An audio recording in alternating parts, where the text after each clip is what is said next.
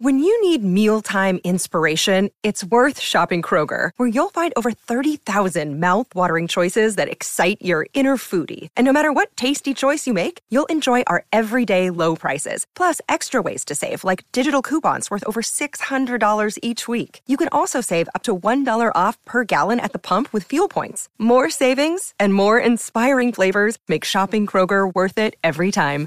Kroger, fresh for everyone. Fuel restrictions apply. Hi there. This is Martin Popoff, scribbler of 85 heavy metal books and host of History in 5 Songs with Martin Popoff podcast. When I need to get my kiss fix, I listen to Shout It Out Loudcast with Tom and Zeus. Listen to us both on the Pantheon Podcast Network or wherever you get your podcasts. Check them out.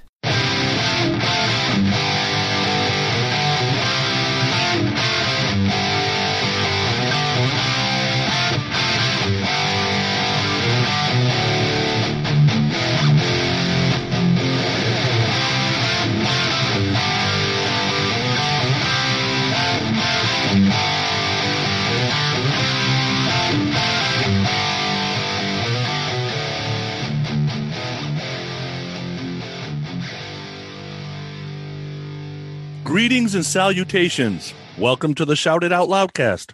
Don't turn your radio dial. You're in the right place because the album review crew is back with episode number 25. We are calling this one Since You've Been Gone, We Experienced and Got Lost in Hollywood Snoring All Night Long. But that's all right. I said that's all right because we are here now. We're going to get started because we got no time to lose. Wow. Tommy and Zeus, are you guys going to take any accountability to your snoring? I will tell you I was 90%, but you guys got to take some accountability. Um, first of all, I want to give you props on that little intro. I always look forward to how you incorporate the song titles into the intro. Very well done. Uh, as far as the snoring goes with the Kiss Cruise, let's be serious. 99.9% is the Pooney brothers. Okay. Right. So I just got to add it. Yes, I snore. Tommy snores. Nothing compared to you two. And we were smart enough to record it. Oh, I don't now, You should have recorded me. And then you've been like, oh, yeah, fuckhead, listen to this. Uh, yeah. No, that's okay. I don't need proof. I've got the blasted Dude. out eardrums. I'm good. Oh, yeah. jeez. I had to roll over and look at you. And then you would get these violent spasms in your sleep. Ah, ah, ah and your hands would stop moving. Like, it's, Bill, he's going to grab me. That's probably because he couldn't believe he was making those sounds. Oh, like, oh. Uh, and reaching out with his hand. I'm like, ah. I'm telling you, if you were the last one in that cabin with the other three sleeping, oh, yeah. or if you were the first one to go to the bathroom, fuck it, just stay up. You're up for the night. Yep, yeah. that's it. Uh, well, by the before, way, but, but I was going to say before we continue, Zeus, uh, we have to give uh, our, our, monthly shout out for our intro music to oh. uh, our favorite curmudgeon, Tony from oh, you Restraint. mean curmudgeon number one? yeah, he is curmudgeon number one. Let's be serious. He's the he's the gold standard. Yeah, Tony, uh, thank you for the opening music as always. Uh, we appreciate it. And see, we got it off without fucking any hiccups today. That's right. That's right. Yep. Perfect. So, and so, now it's uh this is uh it's Rainbow Zeus's pick. That's right. Yep. But before we get into it, what we do, we always go backwards. Last time, no, we're not joking. We did bad English. Oh, I didn't think it was that bad. Um, that was Sonny's pick. Bad English. We did, we did a poll, and I think a couple of you voted in it. I think I think the three of us voted. That was about it. So yeah, so the poll we did a bad English uh, self-titled de- debut from 1989, um, and we always do what's the what's everybody's favorite song, and the options were "Forget Me Not," "When I See You Smile," "Price of Love," and "Best of What I Got." And I got to believe the voters pretty much were like, "I don't know any of those songs other than "When I See You Smile." I'm to give that 40 percent. So that was the winner. "Forget Me Not." in at 35. Best of what I got 15. Price of love 10. Um, we got the comments on bad English were hilarious because you talk about a polarizing. There was no middle ground. We were talking about this before we hit record. People either really enjoyed this album or just laughed it just to the other end of the world. Steve DeDisco, his comment: John Waite is terrible. Save rock and metal. I was on vacation for a while and didn't get to vote, but mine would have been Forget Me Not. What an incredible album. Wow. Okay, this is Stuart H responds with, Who cares? That's just wrong. Casey Campbell goes, I think John Waite cares now. Okay. Kelly and Annie say, I love John Waite's voice and I've been a fan since the babies. All of his bands were so powerful. And that comes from Annie. Here's a good one from Larry Souza. You forgot the who gives a shit button. uh oh, Don Flamenco. I'm going with Price of Love. One of my favorites not mentioned is Possession. Oh, come on. Oh, it's a great song. Oh. Mike Reese goes, My favorite is the space between all the songs on the album. and then uh, then we have a couple episode specific comments here talking about the album in uh, in general. John Schaefer says that he interviewed Jonathan Cain back in 1989 and saw them in Saratoga that night. Says my buddy worked for them getting girls for Neal. Wow. Okay. Uh, Uncle Paulie, I totally respect the Sonny Pooney counterpunch to Tom and Zeus for Pearl Jam 10. This seems like he this seems like he may have landed a double ball bag buster with this pick. I love these episodes because you never know what you're gonna get. Looking forward to Zeus going country soon. Oh boy. Our buddy Tony, speaking of him, I knew it would only be a matter of time before Sonny Pooney dropped this thing on you. He has always loved this CD, and I never understood why. I bet you all are wishing for another four-hour Dawkins episode right about now. He was he was in the car every time I would play it, right? So oh, boy. he'd be like, "Oh, you're playing this shit again?" I'm like, "Dude, it's awesome. What's wrong with you?" Oh boy. Todd Herrig. I can't imagine being a friend of Sonny Pooney with his love of Jeff Scott Soto and not hearing this, but I think it's far superior to the bad English record. And then he then he uh posts a picture of I have no idea what the fuck this is. Soul Circus. Oh yeah, yeah, yeah. That's a Jeff Scott Soto thing. It's a great album. Okay. All right, Yeah. cool. Ray Farrow. Now you're just fucking with us. album picks just get worse, but yet I can't not listen. This album personifies everything that caused great music to die in the late 80s, early 90s. They are the Nickelback of the 80s, 100% pure garbage. I got to stick up here for a minute for Nickelback. Nickelback is far more successful than Bad English.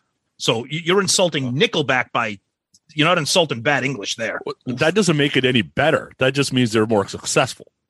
Yeah, they both suck. That's true. Yeah, you're, you're right. No, Nickelback had more than one album that sold though. Oh, that doesn't that's- matter. That doesn't mean they suck any less. Yeah, all right, well, let, let's move on. We don't want to start talking about Nickelback and bad English. We're gonna. The, the, I can hear the listeners turning us off. Uh, Joel Hoffman, another. An, I love Joel.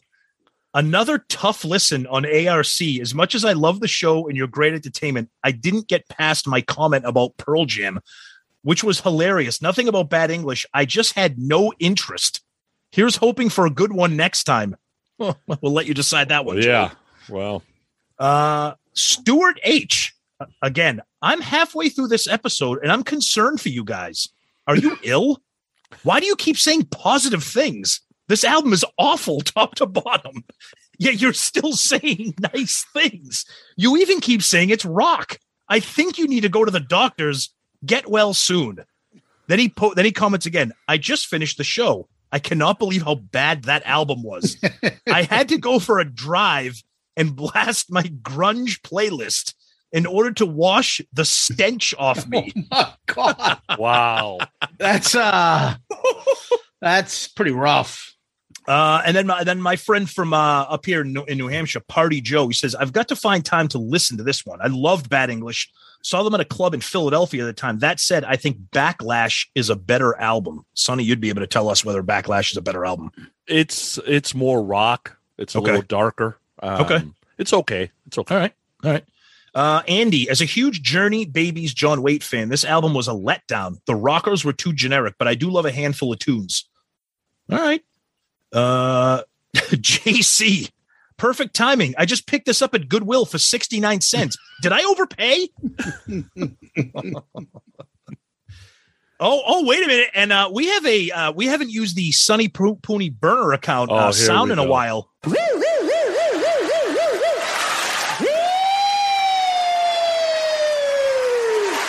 Here we, we have go. a new we have a new Twitter friend, and he goes by the name of Sonny Pooney's Oh. Terrible Taste. Oh, yeah.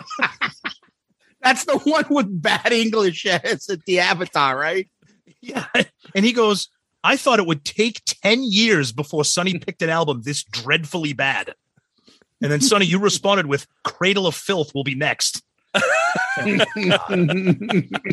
our, our good buddy Nige, another awesome episode, gents. I knew nothing about this album, but I liked it more than I predicted. If you're going to go cheesy, you'd better go full cheese. I laughed out loud at the harshest burn you've ever delivered. Quote, you're not Eddie Van Halen. You're not even CC DeVille. oh, God. Uh, our buddy Casey Campbell again talking about his memories. We bought the cassette, thought it was a pretty good album. He said, I think this band might need a reunion uh, unless these guys can't stand each other like Kiss. I don't know, Sonny, you might know about that. They're not, not they're not getting along there. Uh yeah. Well, Yeah. shit. Cain and Schon don't even like each other, and they're in the same band. That's true. They're in the last thing together. yeah, last thing they're gonna do is another band together. Then we got a good one here from Clark's side of the moon. It says Jonathan Cain getting ready for the bad English photo shoot. It's the gif of Jerry coming out of the dressing room with the pirate shirt on from Seinfeld. That's a great one. Oh God. DR. This is an album worthy of review, and it's still a regular listen for me. It's beyond more than when I see you smile. Okay. All right. So you could see people either love this or they hate it. Really no in between. So uh Zeus, that is Twitter.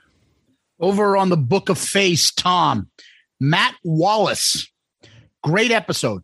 Never got into this band. And now that I listened to this episode, I'm glad I didn't. This is such pussy shit that my ears literally started to turn into bleeding vaginas. Oh Jesus. no worries. I grabbed two tampons and stuffed them in my ears to stop the bleeding. Wow. Wow. Michael Murphy. Great episode as usual. ARC is always a lot of laughs. I must say, this album is pile of saccharine slop.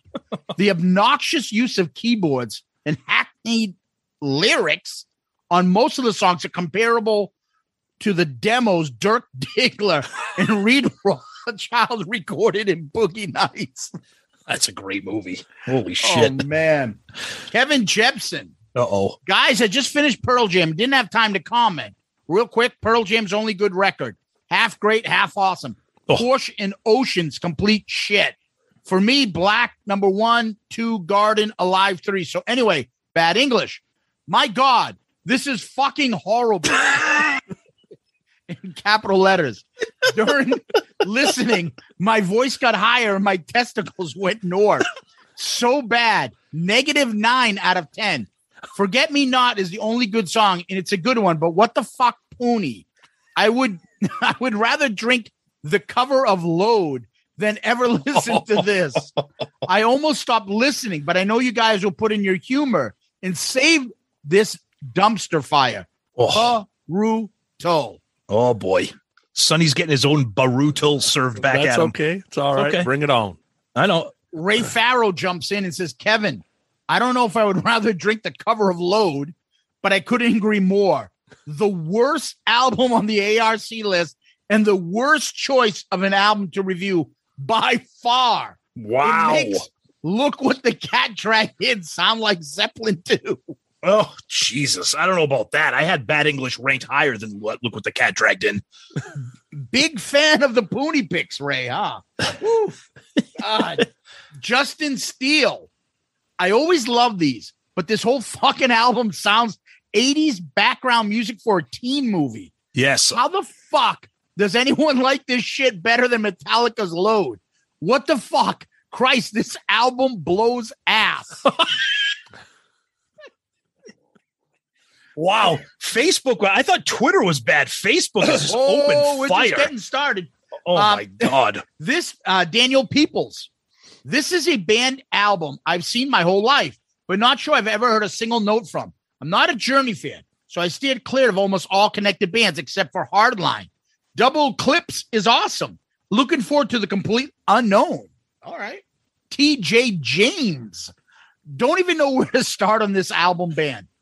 Firstly, oh, can't say Uh-oh. firstly. Nope. Uh, it is an absolute AOR masterpiece Wow. since I bought it in 1989. Woo.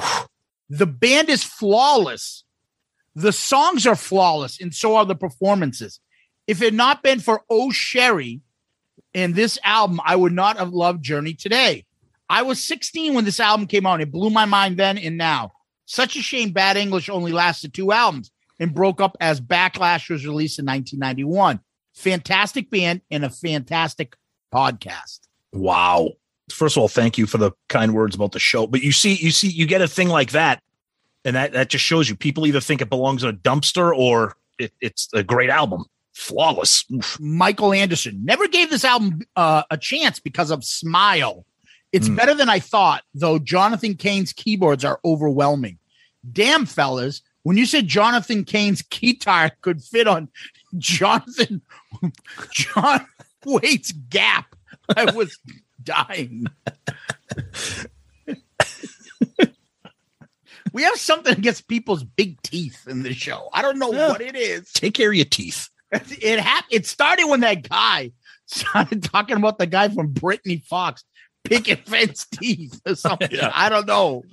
The other, the, who was the other guy? Had like the had freaking broken piano keys for teeth. They're all just like a mess.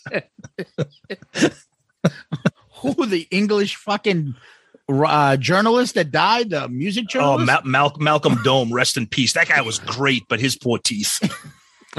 yeah, he was the poster child for Austin Powers. exactly. I think it was based on him. Yeah. Uh, P.S. Schon is a glorified midget. Not convinced he doesn't wear a wig now. All right. Oh boy. Uh, Damon Tennant, greatest AOR album ever. What choice? oh, Just finish your Pearl Jam review. You don't shirk discussing any of the lyrical content from that album, which is important.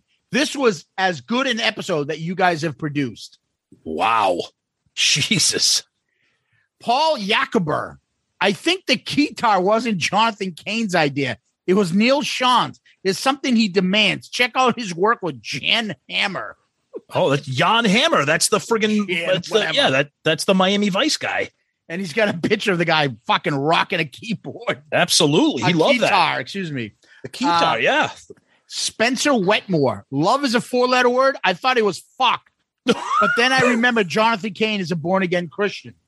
Um, Oh, LP okay. Sterlino. Never heard of these guys. Looking forward to this. Uh, Scott Donaldson. Another good episode, guys. Uh, I got to say, I like Sonny's taste in music. Very similar to mine. This is a good album, but it's probably not one I ever revisit. That's why I enjoy these episodes so much. Zeus killed it with the line from Out for Justice. Anybody seen Richie? Anybody know why Richie did Bobby Lupo?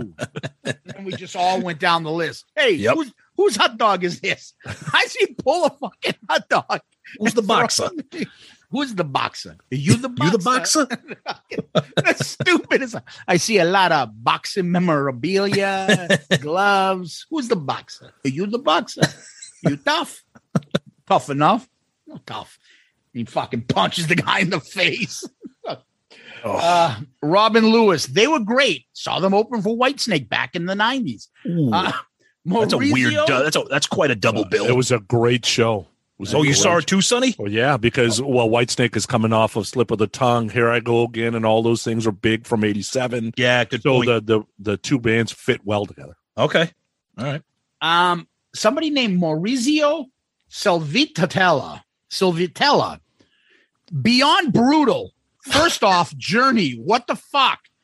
And John Waite, just let me vomit. Okay, tell us how you really feel. Yeah. Over on Loudcasters, Tom, Jason Warden says, We'll have to check this out. My first concert with them opening for Whitesnake. Wow. Okay. Uh, Donald Lee Jr. Never heard of them. Okay. Stephen Flythe. Wow. Can't wait to hear this one. Uh, Michael Murphy adds this band album is a four letter word. Shit. and these guys should drop the English from their band name and just go by bad. Um, Stephen Wood, diabolically bad. Mark Arnold. Can't say I'm a fan of this particular pop stuff, but I'm sure the episode will be worth a listen.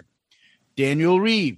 Thanks to the guys for reading my comments for the record. Yes, this is better than 10. Also to Sonny for wondering why I took a shot at Maiden while dissing grunge. It's because they have one of the same problems an inability to write lyrics. Music's supposed to make you feel like the grunge guys. Maiden tries to make you think uh, instead. I don't want my rock to be the nightly news. Cough. Jeremy. Cough.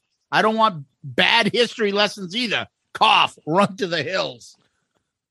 The All right. obsession that people have with lyrics is just is that's a I'm really learning a lot with think- people with that. I think lyrics can break an album. I do too. I'm not sure they can Yeah, I- make an album. I I think it's melody plus lyrics. People keep saying Yes. lyrics, but I think they mean melody too. You just never hear most people talk about melody, right? No, I, I agree, but, but I mean his comment about you know run to the hills like that that, that song is fucking iconic. Who cares No, if the, if it's a history Yeah, lesson? Sonny's got a point. Kiss songs, you may not call them great lyricists for some of the stupid shit, They're not but Paul has a way of making absolutely. and it just it, it, it- just look at all hell's breaking loose. Now you can say that's Vinnie too, but Right. I right, mean, right. like that is incredible. That stuff, it just catchy as hell. Yeah. Rather than that, go listen to Dylan do his songs. You're like, okay, this is nightly news. That's interesting. That's a well placed thought, but like, I don't want to fucking rock to this shit. That's you the thing. It has nothing. That's that's what I'm saying. It had the my, my like or dislike of songs. I don't think has ever ever come down to lyrics. But Oh yeah, yeah, it could kill it- something if it's fucking dinosaurs and stupid shit that you're like, what the fuck? Yeah, but I didn't think that song was good musically on Peace of Mind. I didn't think it was bad. Yeah, yeah, It's just Yeah. in the time when dinosaurs were home, you're like, what? yeah. That was fuck? bad. Yeah, like that you was know, bad. like uh, immediately you think this is stupid. Yeah. So all right, it, it's one of the reasons I like ballads. It's one of the reasons Yes. I like lyrics is because, and I've said it before. It's like telling the story Yep. that I connect with. So like I can kind of feel what this guy's feeling or this gal's feeling, right? That's when the lyrics super matter to me. I got you there. If the lyrics matter, yes, but but if Yeah. the song rocks, if it has a good melody or a hook or or a good chorus, uh, the lyrics don't matter to me. But anyways, yeah, because I, you know, I am cool. I am the breeze. exactly. Um, yes, you are. Graham Richley, perfect album for soccer moms who want to rock. Not really Nothing my wrong with that. style. Soccer moms are hot usually. Yeah, hell yes they are. Yeah, especially with their fucking fat ass hips. Uh, not really my style, but but way better than Pearl Jam. That's that is absurd. Your ability to entertain me with hours of talk about shit albums is remarkable. One more thing I got for you guys over on our YouTube channel. Uh Polly the Wog. Another Okay. great episode, fellas. Looking forward to your next episode on John Waite's solo follow-up. The underappreciated crawl space with the overlooked singles, back of my van, and lotion on its skin. So I think he's talking about the fact that we said John Waite is creepy. Oh yeah, Uh, restraining order, John Waite. Yep. Yes. Um, JC, watch the video for Forget Me Not before listening to the pod. Settle down, Jonathan Cain, with your guitar. Yep. Lamer than Paul Stanley sucking in his fingers in every video. uh, Perpetual Art, one of my favorite albums of all time. My girlfriend at the time bought me this album because I'm such a big Journey Neal Schon fan. At first, the keys in the 80 pop mix kind of ruined it for me, but it turned into my favorite album and most listened to for a good couple of years. My favorite tracks are Ghost in Your Heart, Rocking Horse, Forget Me Not, Restless Ones, Price of Love. Saying that, I like the whole record. Second record was a dud, except for Time Stood Still, and So This Is Eden. Okay. Yeah, I'm at a loss, but you know, we're glad that you like the album. That works, you know. Tom, that's what I got. You got any emails? All right, we got. I got a couple emails. Sonny's got a couple emails. I'm going to start off with our good buddy Craig Moran. Hey guys, love this week's episode. When I saw the podcast pop up, I was psyched. I first discovered this band when the video for Forget Me Not came to MTV prior to the album's release.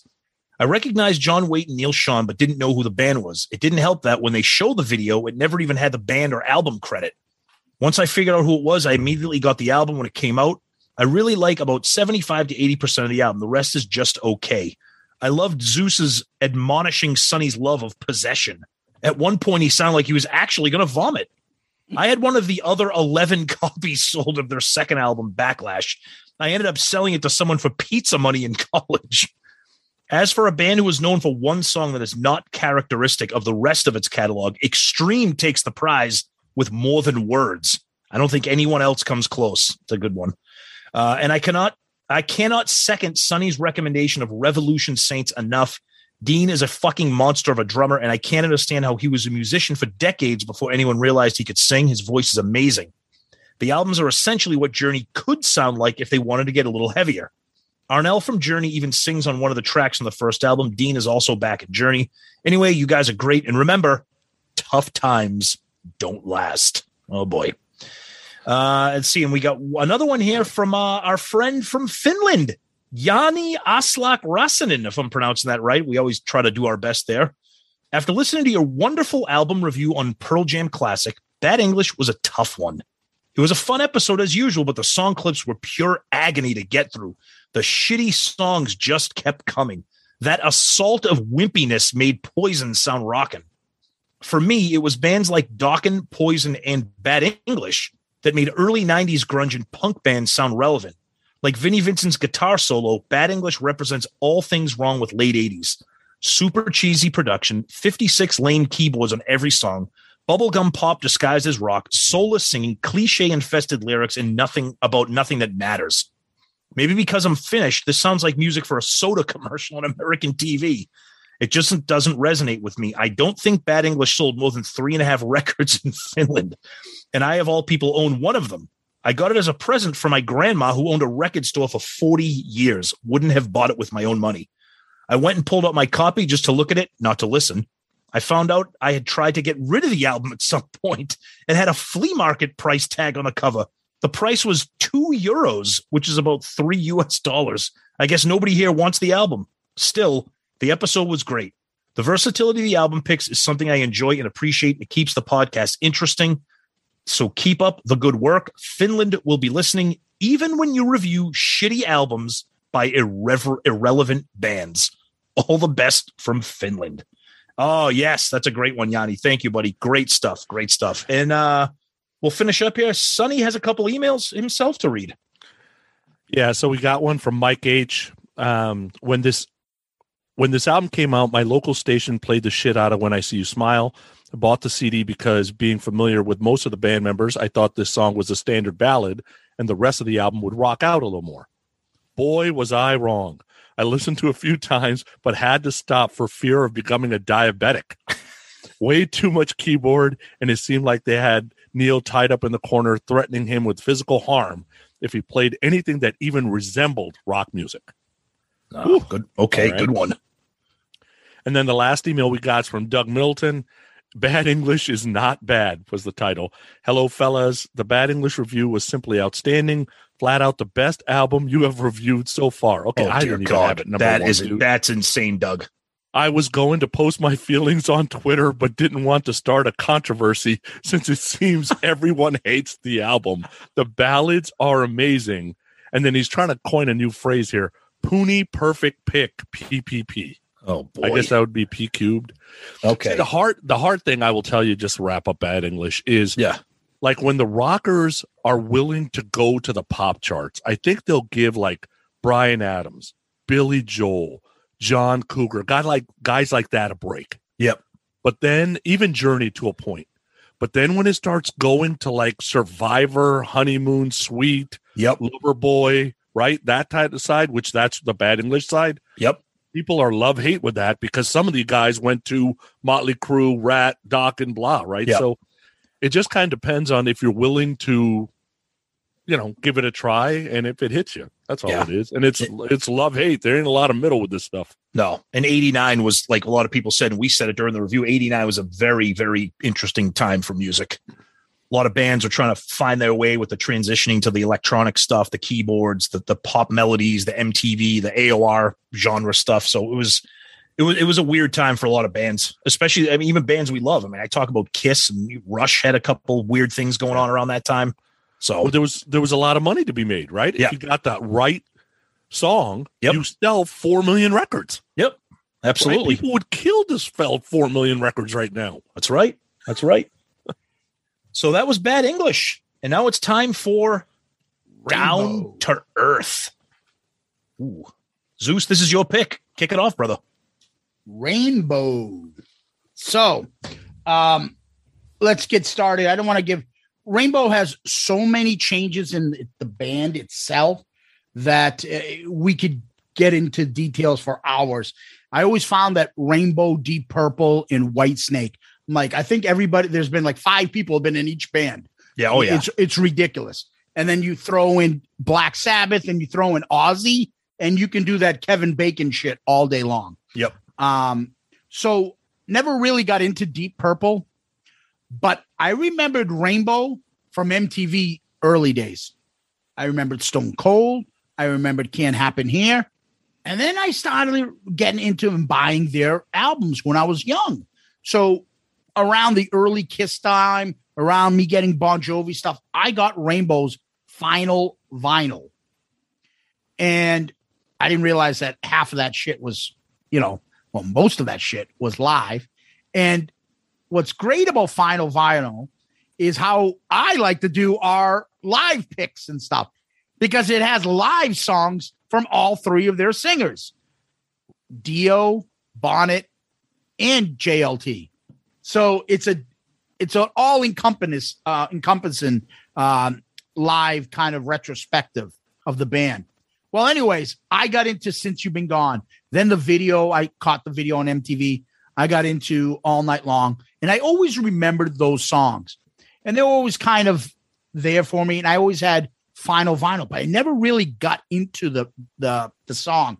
And then when like by time college comes around and YouTube comes around, and I started going back and listening and watching the videos, I'm like, whoever fucking sings those two songs and those two videos, that's the guy I want to fucking get the album for. So the first album I ever owned, studio album of Rainbow, was Down to Earth. Um, and it was Graham's only uh, album for Rainbow. And I listened to it from front to back, loved it. Um, and then obviously because we've talked about it, that I, I love JLT. I know you do. And then I started getting into the other albums. The last of the albums I got into were the Dio albums. And I'm, you know, we always joke about, oh, fucking Dungeons and Dragon Rock and all that fucking shit and stuff. And I, I mean, you can't go wrong with any of them. Uh, I, I even love the, the Dio albums. Uh, it's a little bit different. It's three different bands. You got the Dio Rainbow, Bonnet is the is the mi- mixture of both, and then the JLT really popish Rainbow. Um, I feel like this album is a nice middle ground between both of those genres. I mean, I like Dio, and I love those three albums that he did with them. Uh, the original Ritchie Blackmore's Rainbow, Rainbow Rising, and Long Live Rock and Roll. But after a while, it's like, dude, who, who's the sorcerer in this? Oh, the wizard did what? oh, we, we need to do what to the dungeon? Like, like, come on, dude. I mean, his voice is incredible. This is more my wheelhouse. And supposedly, um, this is where Ritchie and Ronnie had their problems. Ritchie wanted to go to a more uh, rock, classic rock, and foreigner, and it's actually quoted foreigner type music, which became popular. And uh, Dio just was like, I don't write nonsense. That's I like things that are intelligent and thoughtful. Dude, you write Dungeons and Dragon stories. Let's fucking be like, who are we kidding? And Graham doesn't last. Uh, we'll, we'll get into that part. But, and then JLT comes in for three real commercial and awesome albums. I mean, there is not an album that I don't like from Rainbow. And so every time when I pick this with you guys, you're like, which one is that? And I'm like, that's the middle one. That's the Graham Bonnet one. Um, I could have picked any one of them. I could have picked, you know, the obvious choice, Rainbow Rising, which is like a cult hit, or I could have picked any of those JLT ones that everyone knows the songs and singles from. They're all excellent. But I decided to go with this because this is my sentimental one. And I thought it's a little bit different and it's much maligned for the people that love Dio. They're like, oh, that's the commercial. Since you've been gone, shit. Ah. Listen to the rest of the album. It's not fucking poppy JLT shit that people expect. Um, I can get into the background of the band, but that's where I came into Rainbow, and I just wanted to bring this one out. because everyone knows Dio for Rainbow and everyone knows the JLT stuff. Graham Bonnet's not as big, but the fact that Rainbow, in my opinion, had these three singers, I don't know. I love them all. I think they're all a little bit different. I think they're all excellent. And I think it worked with all of them. They're just three different bands. So for me, I'm coming into music in 84. You know, Zeus was talking about Purple and Coverdale. I'm coming into Whitesnake at that time. so Coverdale's kind of what led me to Purple. It wasn't Dio that led me to Rainbow. It was actually Joe Lynn Turner. So it was actually Odyssey. So I get Odyssey. I'm a huge Malmsteen fan. And I really liked Joe's voice. So I'm like, all right, Joe must have other stuff out there. And, you know, there's no Google and Schmoogle. And, you know, you can look at the magazines, but the magazines don't tell you what you need to know. And this stuff isn't in a library somewhere, right? So you're really taking the whatever your friends tell you kind of as the gospel. So some friend tells me, hey, this was the guy that was in Rainbow. So I'm like, all right. So I go into my rabbit holes like I usually do, try to go acquire all things Rainbow to see if I can find other Joe Turner stuff I would like. Local uh, record store here called Rasputin's. They had like five or six locations at the time. They were really the first ones to start selling used stuff, right? So I would go to the used bins every once in a while if I wanted to try something, almost like the old school Spotify. Like, let's go to Spotify, listen to a couple of songs. Right? It's like I don't want to spend a bunch of money, but if I'm going to go kind of discover stuff, maybe I can get a CD or something for two, three bucks and try it. So I get this CD and it's down to earth. It is the only Rainbow CD I own because after listening the first time, I never bought a Rainbow CD again because I'm like, that is this not is going to be great. fucking Joe Lynn Turner. Yeah. The fuckers lied to me. That is not Joe Lynn Turner. So until three weeks ago, this CD has been sitting in the archives for the last 30 years. Mm-hmm. Love it. So there you go. All right. So for me, so my introduction to Rainbow, I, I had always heard about Rainbow, um, and I knew about Dio, but in, but I really got hooked into Rainbow again, like most of us. JLT, love Joe Lynn Turner. You know, go back and listen to our Odyssey episode with him doing the vocals on Odyssey. Love it. Stone Cold, that whole stuff. Loved it. Um, love his voice. Loved that version of Rainbow. Then I was like, wait a minute, that, that's Rainbow, isn't that the band with Dio? And I loved the Dio stuff, you know, Man on the Silver Mountain, you know, Kill the King, like all, all that, all that kind of crazy, you know, epic Dungeons and Dragons kind of stuff that we always fantasy kind of rock. I thought Blackmore was really like an awesome guitarist, like just really, really unique stuff. And then I remember hearing Since You've Been Gone, I was like, oh, I'm like, oh, that that says that's Rainbow on MTV. I'm like, who the what the fuck is going on with this band here? Who is this guy? And then I realized that came that was between the Dio and Joe Lynn Turner eras. I'm like, what the hell happened there? And I was like, okay, it's a pretty good song. I'm gonna I'm not gonna get into what I thought about it at that time because we'll do that when we get, get to the track by track. Um, but I've always I've always been a fan of Rainbow. I mean, I, I will admittedly say that you know I'm one of those like guys that back in the days of CDs, you know, I had Catch the Rainbow, the complete anthology, you know, the, the collection where it pretty much had, where it had like, it was a double disc, I think it had everything. Yep. And at that time, that was kind of all I needed. Um, so I've always been a fan of Rainbow. How much I'm a fan of Down to Earth. First of all, I know nothing about this album other than the two songs that people know all night long. And since you've been gone, I've never owned this album. And uh, other than those two songs, I never heard any other song on the album. Um, so, you know, again, Rainbow, I liked where I stand with English hard rock heavy metal is kind of I'm I'm kind of in the middle here because I do not like Deep Purple. Um, I understand their place in history and respect what they've done, but to me, it just it wasn't heavy enough. The guitars weren't like rocking enough. You know, Smoke on the Water, Woman from Tokyo. You know, all the, the Burn and Highway Star. It just I just didn't like it.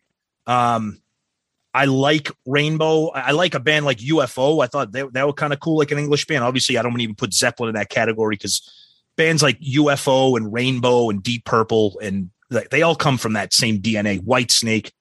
Um, so yeah, I, I mean, I'm I'm a fan of this, and I, I think it's going to be interesting to talk about because, like Zeus said, it's an album that not a lot of people know about because it's kind of buried in between the big years of Dio and JLT. Well, if you've noticed a habit of mine where I don't pick the obvious album by a Which- band, I which I love. It's which great. I like to pick a sentimental.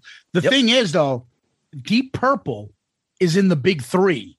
It's considered part of that big three: Zeppelin, Black Sabbath, Deep Purple. Absolutely. Of- so Their influence and They're- legacy yeah. is yeah. they're uh, the step ahead. And then you got those other English bands that we talk about. Yep. And Rainbow is in there with, along with like Whitesnake and stuff. And I Mhm. find like me and those English bands and this type of music, I love early Whitesnake.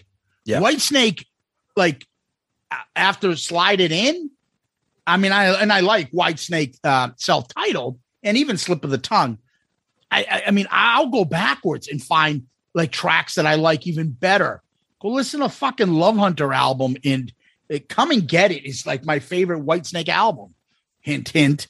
Yeah. Um. So as far as Rainbow goes in the band, um, as you know, uh, well, let me just give you a quick um breakdown of Rainbow and how they got here. Okay. So Rainbow was formed after at some point um the you know guitar god Ritchie Blackmore got sick of shit in Deep Purple and he just left. He said he called this something I'm not even going to repeat, like because now Coverdale comes in, and uh the bassist now I'm drawing a blank. What's his name? The bass that sings. Roger Glenn Glover. Hughes. No, no, no. Oh, Glenn Hughes. Glenn Hughes. oh, comes Glenn in. Hughes. Yeah, I'm sorry. and they take it in a more soulful way. Yep. And he's like, I don't like this shit. I don't like this direction. So he's like, fuck this.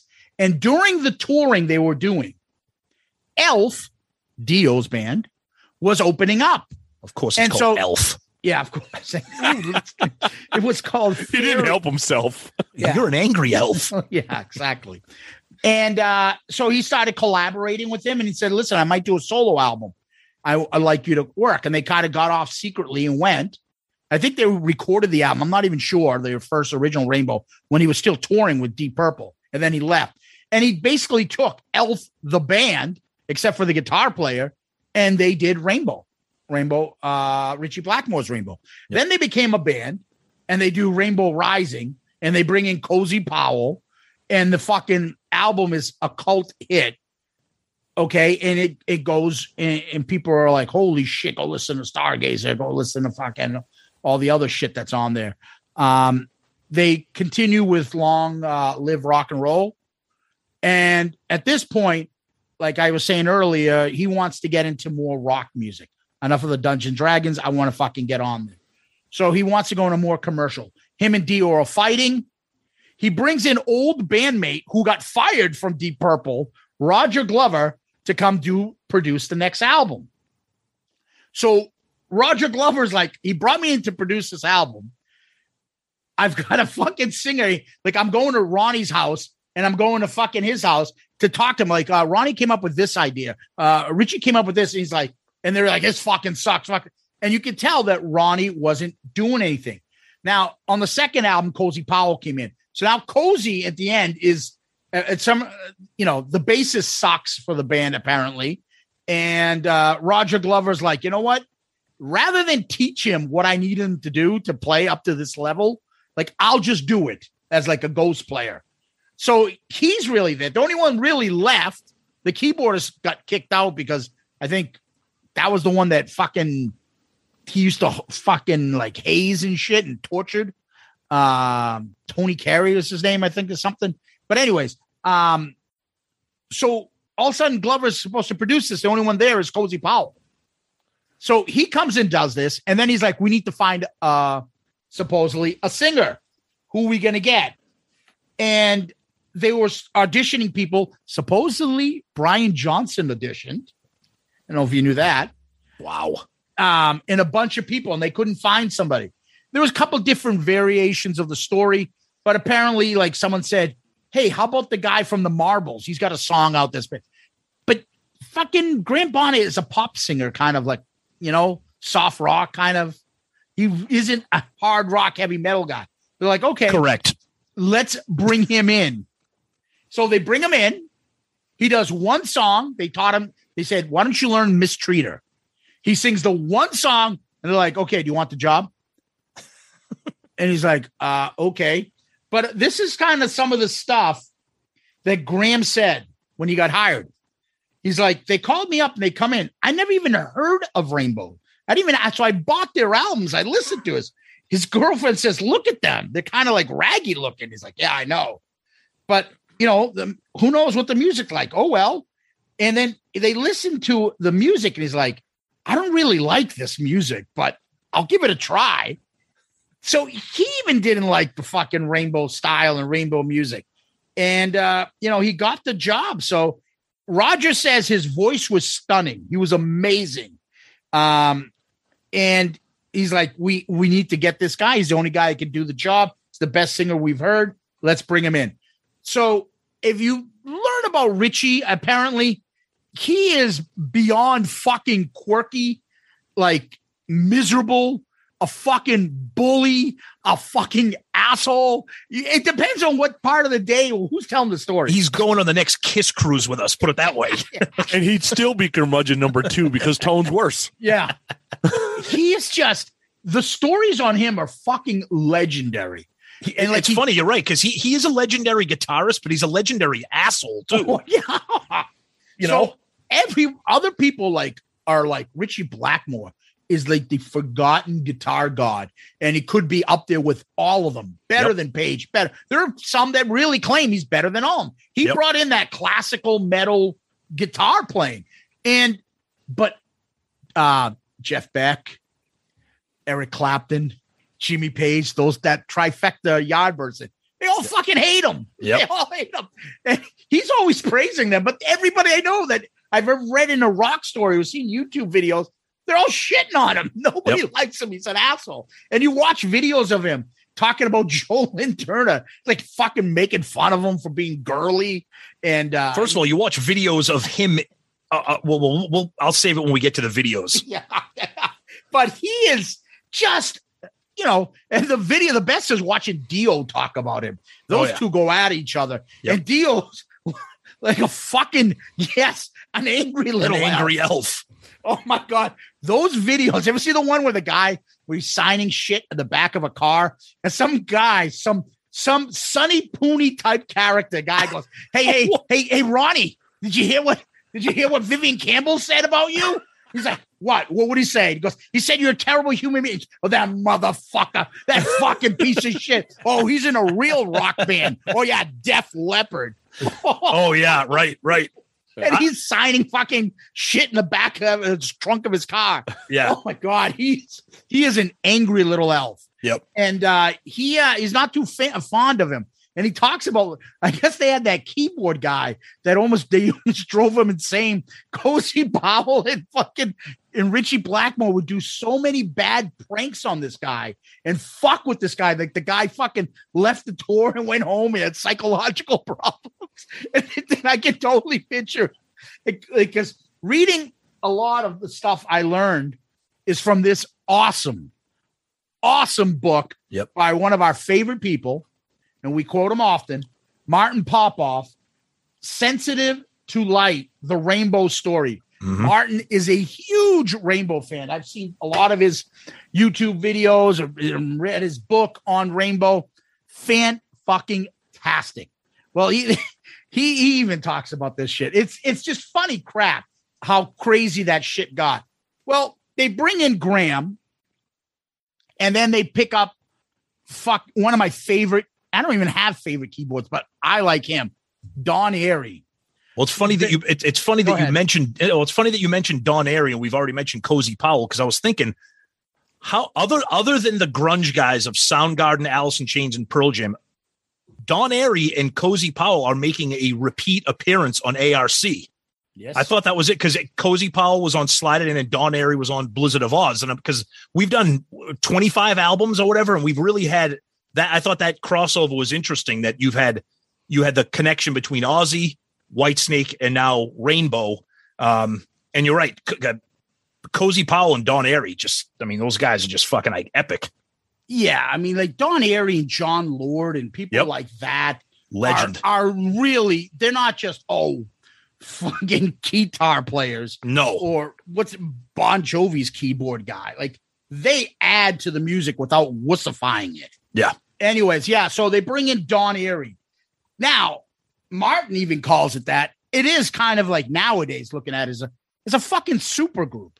You got Yeah, Ritchie it- Blackmore, Roger Glover, Graham Bonnet, Don Airey, and Cozy Powell. And the thing that it makes it like that is because these all these guys have been in so many different projects. And if you look around, you bring them together, yeah, you can kind of consider that a super group a little. Yeah. No, no, it's it's true, and I think that that I think that's why this this album gets lost in the shuffle when you're talking about the you know the the the era of Rainbow because everybody knows the Dio era and everybody knows the JLT era, and this era is lost not not just because of Bonnet, but the, of just kind of like the story you told about Roger Glover. He's like, oh fuck it, I'll play the bass on this, and you know he kind of he brings his Deep Purple influences big time on this album, in my opinion. We'll talk more about that. Yeah, I mean, uh, Don Airey almost makes makes a trifecta because Yep. he- I don't. I think he was on Whitesnake's '87 album. Yeah, he was. I don't. I don't He was. think he made it. Um, Jon Lord was on um, Slide it in. Slide It In what we did. Yeah, so almost made a trifecta. But I love That's Don true. That's true. Yeah, you're right. You're right. Yep. Hello, Pantheon podcast listeners. Christian Swain here to tell you more about my experience with Raycon earbuds. Our family now has three pairs of Raycon earbuds around the house, and my wife just grabbed a pair of the Headphone Pros to replace some headphones from a company that was double the price. And yes, she loves them. Now, if you haven't pulled the trigger on a pair of Raycons, or even if you have, but you're in the market for another pair because they're just that good, well, now is the time to check them out because they just launched their upgraded model of the best selling everyday earbuds. With Raycon's upgraded everyday earbuds, now you also get active noise cancellation, ergonomic design, and multi point connectivity that lets you pair with two devices at once. New quick charge function, three customizable sound styles, plus awareness mode. Available in a variety of vibrant new colors to complement any and all skin tones. I even have a pair of earbuds in a cool green color.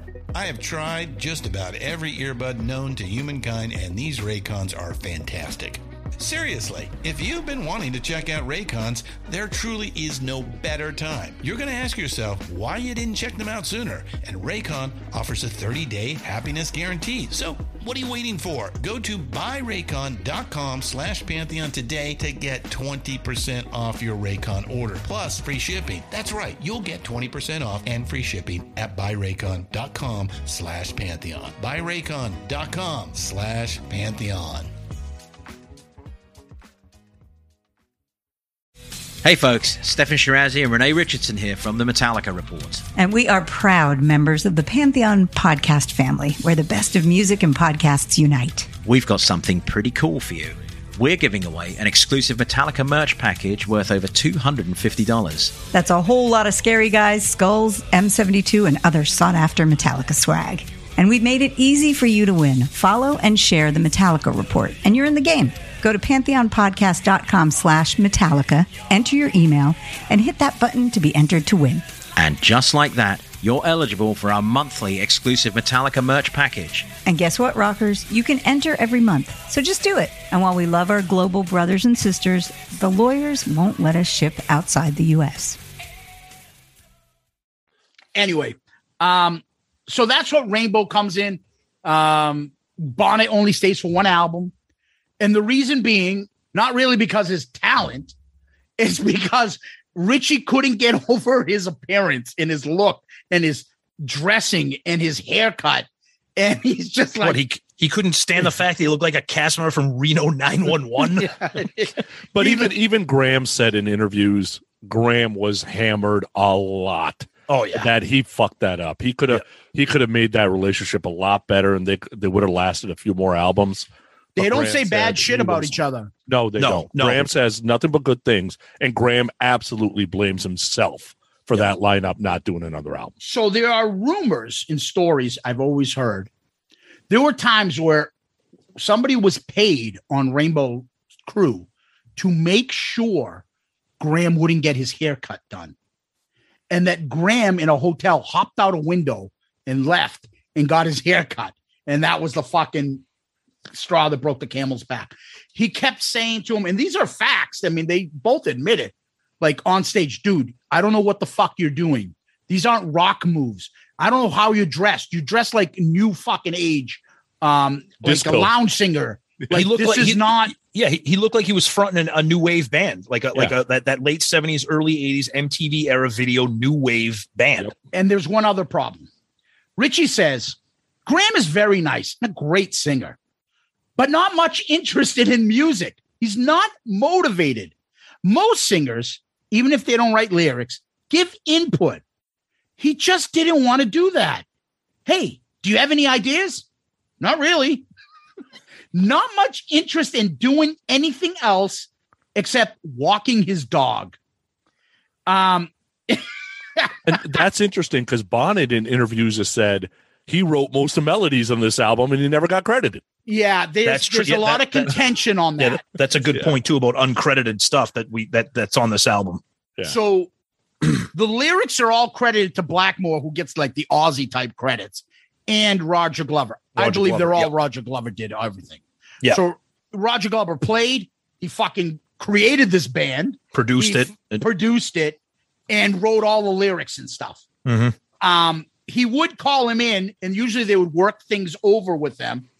And Graham says that Ritchie would like uh, would listen to what Roger had written and put down a song three or four different ways. Ritchie would pick up the one that he liked best, but that he was kind of in the process and would hum the melodies and say, "Hey, sing it like this or do this," and then you know basically Roger would write the lyrics. But Graham later on developed into a lyricist in his other bands and other stuff, and a pretty good one, they say. Um, I never really got into any of his other materials, so but they said that he, he learned it. He's and he didn't really write lyrics. He he said the most one that he probably got involved with was all night long. Mhm. But um, yeah, Graham does look different. But I look at it as when I see the videos now, he's the only one that looks normal, looks good. I like this shit. He's like the only good looking guy in that band. Dude, he looks like Jim Brewer in fucking Pet Detective. I, he he it's it's it's it's insane. And he's got the fucking sunglasses on. He looks like he's coked up half the time. Um, yeah, he's a, a weird looking guy, but he, uh, to me, fucking guy can sing his ass off, and God bless him. And he even admitted it that when he came out to all the concerts his first time, and they're singing songs, and people were like laugh and kind of boo him, and then by the time he started singing the songs, they were all with him. They didn't care what he looked like, Hmm. but he was stubborn about that shit. You know, he didn't want to grow his hair out and didn't want to look like that. Want to dress his own way, and that's so much didn't last. So Yep. Yep. Anyway, um, let's talk about the album itself. Album cover. Oh boy. When All Zeus right. when, when Zeus picked this album, the first thing I did was send the guys a picture of the friggin' the more you know gif of the little rainbow star Yeah. sailing through the atmosphere. You Yeah. know, I mean, yeah, okay, rainbow down to earth. There's a picture of a rainbow and a picture of Earth. I mean, the creativity here is off the charts with this album cover. This is Yeah. brutal. Like this Mork and Mindy type thing we got going on here. It's, really terrible. bad. it's terrible. It's bad. Yeah. Yeah, It's very generic. It's it's it's very like grade school contest winner. Now I don't know if you've ever seen the album cover for the single since Yes. you've been gone. Now, That's that kinda like- been a better album cover, Well, I think. that's That's, the Rainbow like a- Rise. That's that's, Rainbow Rainbow Rising. So yeah, that- which is yeah. a better album cover. Oh yes. Oh, well, Yeah, Rainbow. well, that's legendary. Those albums with, with Yeah. Doc uh, with uh, Dio. yes. Um, but they were supposedly calling this "Time to Leave Heavy Metal Fantasy and Come Back Down to Earth." Yeah. No. And the back cover. I mean, if you're looking at the CD, it's just a continuation of the front cover. It's just the the other side of the earth. If I'm correct. Yeah. Then inside they have some photos. I don't know if you can see that or if you've seen these. Take a look at the Graham pictures. Yeah. He look. Oh, he, yeah. look he, he looks like, like, a like- model. Cozy's trying to be like the bad boy motorcycle dude. Yeah. Well, that jacket he wears in the video ain't helping. Yeah. With the bad boy. So we'll get to that. yeah, he, Cozy is one fucking like just rock and roll, straight up like tough guy. Yep. He's uh he's quite a character. Yep. Um Richie Blackmore is just he looks the grumpy, same. grumpy. There, are there are pictures of Graham Bonnet where if you look at him in the light in a different angle, he almost looks like he could be like related to like Scott Weiland. like like the like the way his face Yes. is. You know what I mean? Yes. He could be STP's founding Yeah. member. Yeah. Yes. Yes. That's Yep. why I look at him and I'm like, yeah, I think his style's kind of cool right now Right, right, right. versus the fucking, you know, arm wristband spikes and fucking. Look at fucking what's his name in the video? Um, uh, Roger Glover. He looks like he belongs in Toto with that fucking hat. Oh, with the, li- the, li- the, the little skinny tie, the Yeah, sport Yeah, the coat. skinny tie, yeah. Yep. Oh man. The Yep. fedora. Anyway. Yep. Yeah, the album cover itself, if it was just like a rainbow kind of shooting out or something, the down to earth writing makes it kind of. And now you know, the more you know stuff, Yeah. makes it even cheesier. It, it, looks very corny. Yeah. And, you know, Yeah. obviously this came out first, but Now, what's also interesting to me is this is an English band, right? yes, Yeah. Why are we showing North America? Yeah. it's- Yeah. It's a good Isn't that a point little too. weird? Yeah. Well, It's like looks like it's coming where's from Europe. rainbow- Yeah, Yeah. it looks like coming it's coming from, from, Europe. Yeah. dominating U.S. Oh, good lord! That's true. It's going to dominate the U.S. Yep. Um, let's get into some of the, the the facts here of this album. All right. Down to Earth, released August 3rd, 1979, produced by Roger Glover. It's Rainbow's fourth studio album, first and last with Graham Bonnet, uh, second and last with Cozy Powell, Mhm. um, first with Roger Glover. In the UK, it went gold. It went number six on the UK and it went to number 66 in the USA. Um, this was a, a great lineup and legendary lineup up until because specifically they headlined the first ever Monsters of Rock at Castle Donington, August 16th, 1980. And that performance was incredible. And that was the last of this band. Yep. And then after that, they, you know, goodbye, Graham. Um, Yep. But they ended on a fucking high. That bootleg is out there and that CD is out there. Mhm. People are looking to get it. The album itself was a major departure from the Rainbow Sound. Oh yeah. So real Rainbow fans were disappointed. Even though I think it's premature because I think it kind of fits a little bit in that style, but it was a departure for many people. And then people really liked Dio, and Dio is now gone. So that was kind of big for a lot of bands. However, Martin Popoff seems to think it's was it because of Rainbow reaching a bigger audience? This opened up Rainbow to a bigger audience. Oh yeah. Um, they got a lot bigger because of this album. So as much as everyone wants to talk about the early stuff, they didn't sell shit. No. And they weren't on the map for anything. So critics may love and Lars may say like Rainbow Rising is like a fantastic album that I got into. Um, he may and all those people liked it, but it wasn't big sellers. Now, the other part is Martin says, and this is a topic for another day. It's not so much Rainbow opened up. He says rock and roll opened up in that era that rock became more mainstream. So Oh, yeah. rock bands started making the stuff, making the hits and stuff and getting on the charts. Mhm. So did Rainbow grow their fan base or was the overall rock genre base increased and Rainbow obviously his numbers went up as well? Well, that late 70s era, this came out in 79. That was the era of that. I mean, we, we use the term album oriented rock, so I'm not going to really use that talking in the late 70s, but you had the bands like Journey and Toto and Kansas and, and, and Blue Oyster Cult and Foreigner. And you had those bands that were, they were rocking, but they were more melodic, more, more user friendly, more, they're, they expanded to a bigger, they weren't writing songs like Tarot Woman, like Yeah. Rainbow was doing a few albums earlier. Yeah. So so that the, the genre of rock was expanding to a more I know sometimes people think this is a bad thing to say, but more of a pop sensibility, more verse, chorus, verse. Some of mm-hmm. the singers were a little bit more melodic, and, and and I think Ritchie saw that. Rainbow Rainbow did that, so I think it was I think it was both. I think it was the band adjusting to the times, but it was also rock music adjusting to the times all at once. Yeah. and by the time this comes out, the second Van Halen album's out too. Exactly, Right? So the party too, yep. rock is bringing it to the Yep. charts. Right. So you got rock is making a comeback in the late seventies. There's Yes. no doubt about it. Yeah, Yeah. and uh, they wanted to jump in on the fray. So Yeah. Yep. out comes down to earth. Now, Now, now speaking, I, I don't mean to. I just want to. I just want to jump in on this quote real quick. Just talking about Ritchie Blackmore and how how much of a puss he is. there's a quote here from in 1979 with Sounds. I think it's Sounds magazine. Ritchie Blackmore says, "quote I have so much respect for classic musicians that when I listen to it myself, I think, oh, that's nonsense. I can put down other people's music because the fact is, I put down my own music mm. and I say it's rubbish. A lot of it is, not all of it. No Time to Lose definitely is, but Eyes of the World is okay. But a good deal of it is a waste of time. Yeah, thanks, thanks, Paul Stanley. like, like he's just sh- shit. That came out in 1979 when the album was released. So that's not even like revisionist history. That's like he said that at the Dude. time. There's a fucking YouTube clip of Dio before he died going through albums. Someone gave him Rainbow Rising. He's like, this is shit. This is a guitarist and a drummer's fucking ego playing 20 minute solos.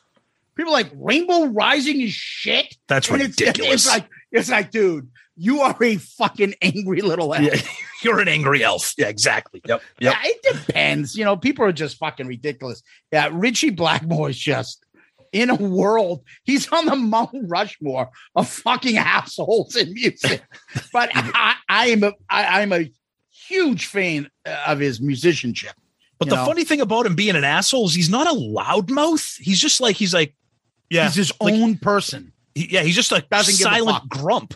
Like, yeah, he, you know much more money he could do if he ever promoted himself and got out there? He doesn't want to do interviews. Nope. He doesn't want to fucking talk to the fans. He's just like, okay, I'm done. Bye. and the and the funny thing about talking about his legacy and his status as like a legendary guitarist, you throw out those other names, everybody knows them. You throw out Ritchie Blackmore, half the people you they're gonna be like, I don't know who's I've never heard of. but they him. know smoke on the water when you go. eh, Well, yeah, they eh, know eh. exactly, but they don't know. They don't know that that's Ritchie because he's the worst promoter because he doesn't give a fuck about this shit. Exactly. But he's so fucking talented Yep. that everyone's like in awe of him in some of it.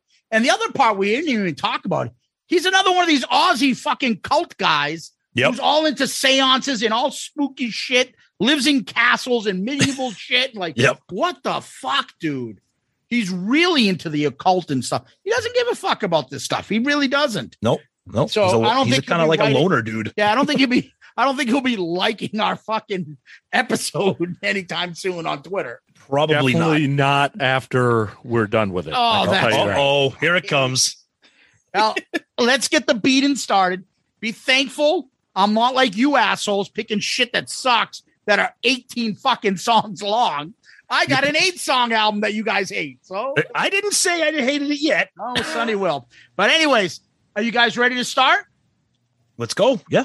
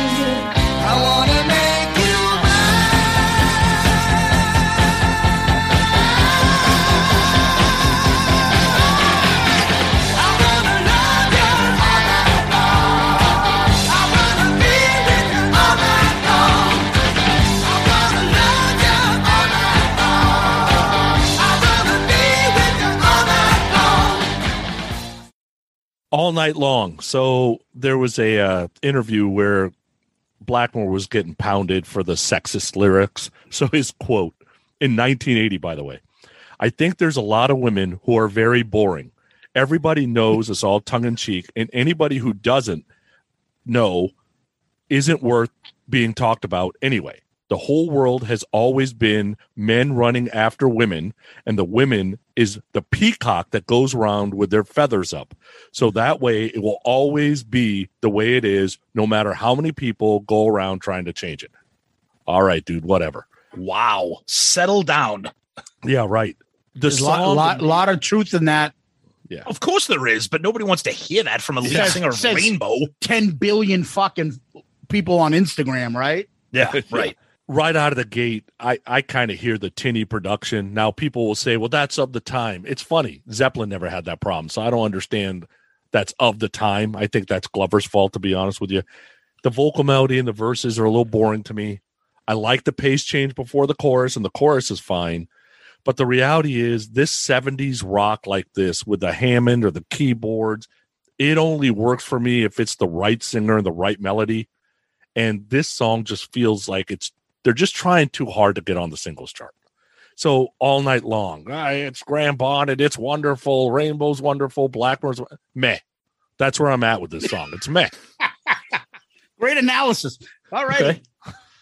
Uh, all right. Uh, my analysis probably isn't too much better. I'm a little kinder.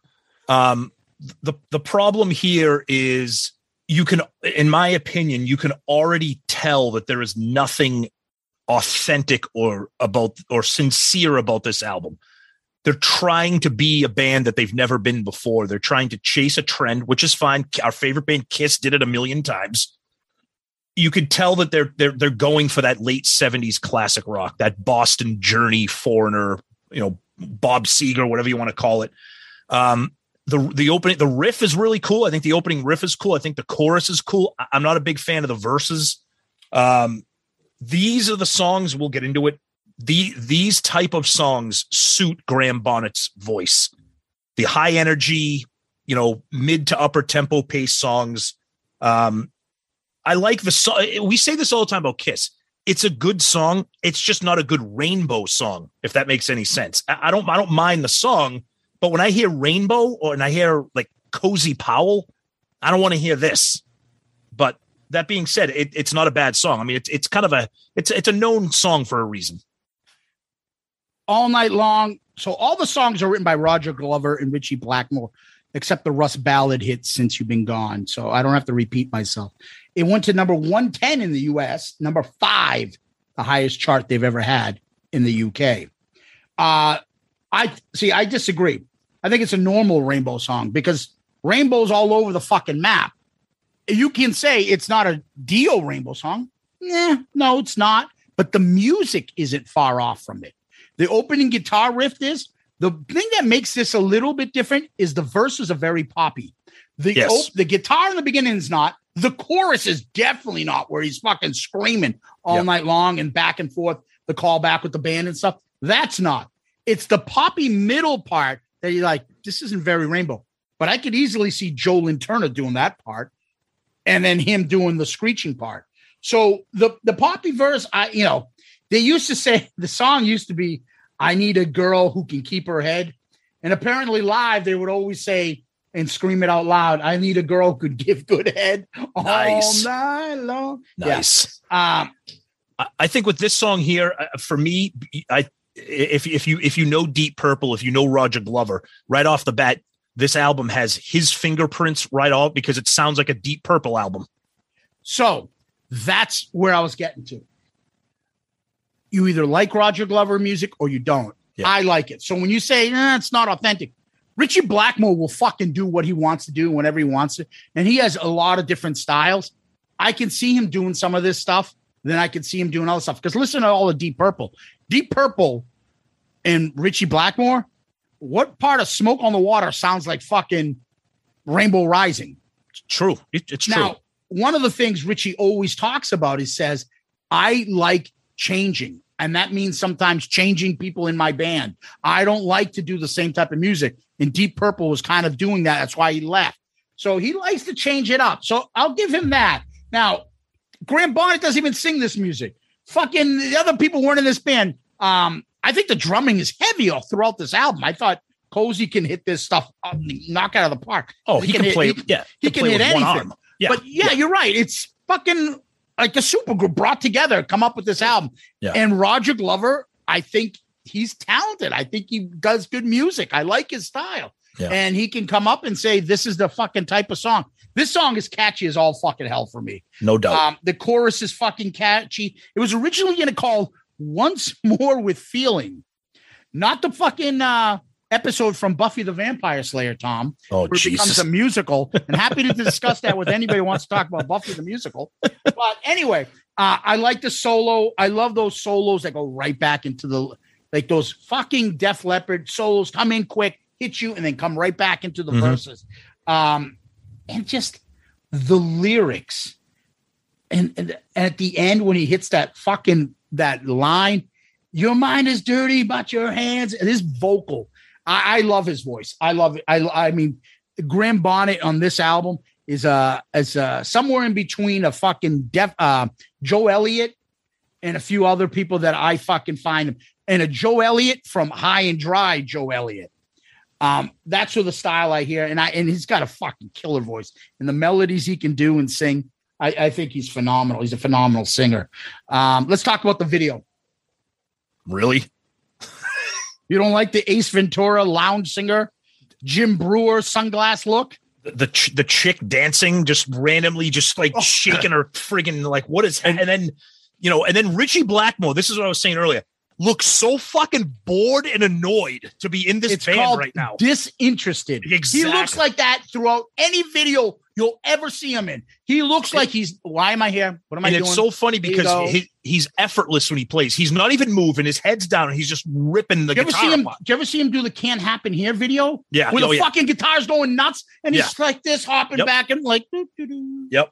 He doesn't like. He doesn't give a fuck to look like he's rocking out. Some of the way Graham Bonnet's with, with the way he's holding his microphone, he it looks like a karaoke guy. Like it looks like somebody gave him the mic and he's karaokeing the song. Like wild and crazy guys. Like Yes, yeah, yes. woo. So what I what I took took that as he's trying to make up for the energy that does not exist on that stage right now. You might be right. You right? might be And right. he's trying to create like he's got point. the 12 year old playing keyboards. He's got the guy with the satin jacket with the leather spike wrist guards playing drums. He's got homie with a fedora and the skinny tie playing bass.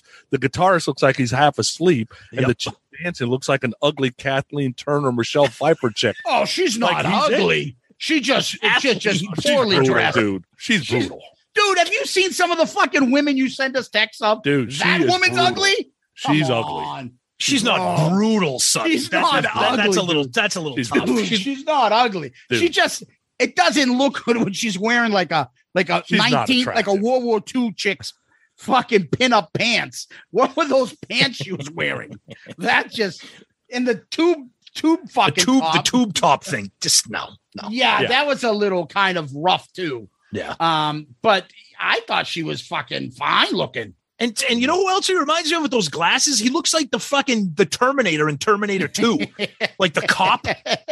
Like um, he's got uh, you know what for all the things i'm gonna say about graham today he does have movie star type looks yeah, he like does. he's got the look He, right? no, There's Tom doubt said it best. It reminds me of somebody dropped Scott Weiland in this video. yeah, Yeah. Yeah. and it just like, wait a minute, this doesn't fit the band behind it. because Cozy Powell is a fucking crazy ass hard rock drummer. He's probably like, this is fucking not as good as I want it to be. The fuck, he doesn't look interested. Roger Glover's like, this is a job. Don Airey, whoo, that fucking shirt is that the one where he's wearing those that blue collared fucking shirt he's wearing? Dude, Don Airey looks like if you ever see, remember those old ads in the newspaper you see for like Bradley's, yeah. and and and and, and, and, the, and the and the ad would be for like the new Casio keyboard, and there's like Yeah. a little twelve year old kid playing it. That's Don Airey in the young video. boys section yeah, Yeah, that's exactly, exactly, what it looks like yeah And He's wearing got- like he's wearing fucking garanimals in the fucking video. and his shirt is open and it's got like a zipper and he's got like no hair on his chest and it's just wide open and he's got those big ass 70s collars on his shirt. But I'll tell you, he looks very happy. Like when the songs get, he's like, he looks like he's like, wow, I can't believe I'm in oh, rainbow. And he definitely has like a late Peter Brady type hairdo on Oh, top yeah, of yeah. Lego Oh, yeah. hairdo on Yeah, his head. Did you, wait, did you just say Lego? Yeah, I feel Like when you pop, they pop the yeah, you put the Lego hairpiece on it. All right, let's go to the next track.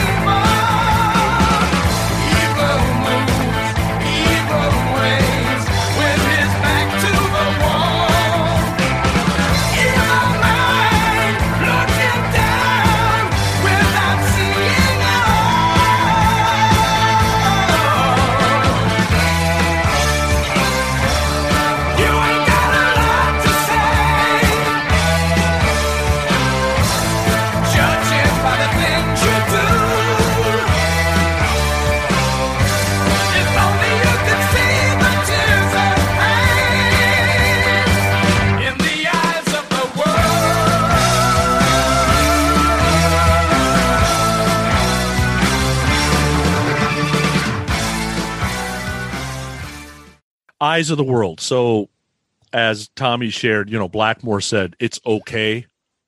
Uh, to me, he's absolutely wrong. The only thing that I like about this song is Cozy Powell, right? The drum accents, the transitions. Ritchie's trying to show off. Meh. Graham's trying to save this thing. Meh. I don't need the 72 seconds of sorcery, Dungeons and Dragons at the beginning. And I'll tell you honestly, if this was the first Rainbow song I ever heard, I would never listen to another Rainbow song again. They would be Nirvana for me if this was the first Rainbow song I ever heard. It's not the worst song we've ever had on ARC. This is goddamn close. Oof. Wow. All right. All right, I'll be a little bit kinder here. Um, I love the intro. It's Love hard the- not to be. I, I love the intro, very proggy, rush like. It kind of creates a mood. Then when it kicks in, I'm like, all right, this is kind of cool. I'm, I'm I'm into this right now. I'm into this right now. I'm liking the vibe, the keyboards, the the the kind of what's happening uh, sonically. I'm kind of digging. And then Graham Bonnet starts singing, and I'm sorry. The problem for me with Graham Bonnet is he's a one trick pony. He he can do all night long or since you've been gone and all that stuff. He's got to me, he doesn't have a soulful voice. He doesn't have he doesn't have a range. He can't pull off a a, a, a, a, tone that requires of this. So like if Joe Lynn Turner did this, or even like David Coverdale, somebody who had a little bit more of a of a range and kind of a soulful emotional range. I think Graham Bonnet is good at what he does, and that's I want to love you all night long, screaming and wailing and rocking. That's the problem with this song right here. Is I think Bonnet's voice just can't. It, it's it's not the song for him vocally. Musically, I think it's a pretty cool song. I like the breakdown with the guitar solo. Then it kind of goes into a piano keyboard uh, solo. Um, I don't mind the song. I I mean, I'm a Rush fan, so I don't mind long, drawn out songs that have different things going on. I just think Graham's voice just isn't suited to this type of song for me. So uh again, I'm not gonna repeat that the lyrics are all by the same guy, so I Yep. don't even know why I'm saying that now. Um it's a slow build, a build. And I'm like, is this what prog rock sounds like? Yep. Um I'll I'll go in between you guys. How's this? Ooh, that sounds good. We should have done that on the Kiss cruise. Do I get the front or the back? Wow. Depends Can you on get what can, when can you edit for. can you edit that out? I'm gonna go in between you guys. I'm gonna go in between you guys and uh fill you fill around for a little bit. So I'm not a big fan of the song, never have been. And it's probably because it is prog rock that I feel like. Yep. Now, I agree with you in the sense that I don't think Graham Bonnet makes this song bad. I just think don't really like the song. Uh, Okay. I don't see any. I don't. There's definitely no. JLT would not have made this better. It probably would have made it worse. No. Dio may have made this song better with different lyrics because it's fucking got that early rainbow fucking type feel. That's how I feel. Like this was a this is a leftover holdover. It, it doesn't suit up tempo rocking fucking AOR AOR fucking type music in that era. Right. It Yep. doesn't and it doesn't suit the band. It doesn't suit Graham style singing about the stuff, but it does build. I mean, he, his vocals are fine. I think he does a great job. It's it is what it is. Um, the guitar breakdown the middle into the solo, it's pretty good. Inside that classical guitar playing, he's got a lot of stuff which we talked about because it's his fucking clone on Yngwie's, where you're like, is that guitar or is that keyboard? What is Hmm. that? Who's doing the solo? Is that both of them? Is that one? Is that keyboard? Is that gu- you can't tell lots of time. That's the Yngwie cloning of Blackmore. You can't tell. They love that keyboard shit in here. Yep. There's a lot of this song is I, I'm actually gonna pull a Sonny. No reason Uh-oh. this song should be six minutes. Oh, Cut I, it off I three- forgot. I, I forgot to Three and a throw that in with my minutes. comments. First of all, you like the beginning, like little fucking keyboard intro. I don't. There's no. I love for it. I love it. um, and I'll, I'll never forget when they're like when like Catch a Rainbow, the uh, the double CD. Oh, the, the anthology. Yeah, yeah. I'm like, why the fuck would they have Eyes on the World on this as like the song from this album? I never understood that. But other people swear by this song, like, oh, it's the only good song on the album. It's the only one that's not pop. It's the only one that's like, like, yeah, because it's the fucking deal people that like this shit It- yeah, yeah. it doesn't work for me. Uh, I'm not a big fan of this song. It- it's just, you know, but I can listen to it because I, unlike you guys, I like his voice. I, no, I love Graham Bonnet's voice. And I think uh, whatever he sings in this, I'll listen to it. Um, but we have no time to lose.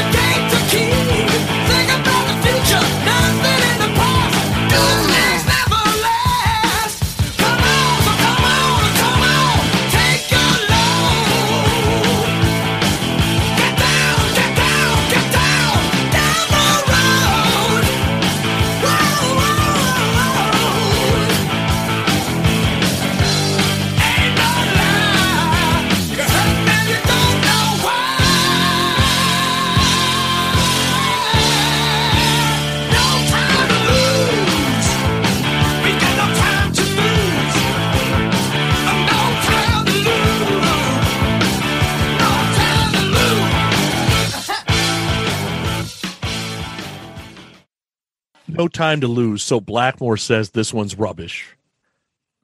Again, I think he's wrong because I actually like the groove of the music here. I think the verses are great. I think the pre chorus is great. I got to hand it to Graham here because he is trying like hell to save this song with some sort of passionate vocal melody. And he does a good job here. I'm going to take a lot of shots in Graham later, but I'm not going to take a shot at Graham here. I think Joe Lynn Turner would have killed this song too, you know. But the one thing about this song that is fucking brutal is the chorus.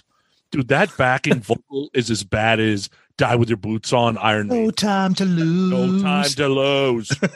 no time to lose. No time. Like Ace must have been in the studio, maybe. No time to lose. I mean, I don't understand. Right? It's like they take take this great vocal melody and put the shitty chorus on. I'm like, oh, come on.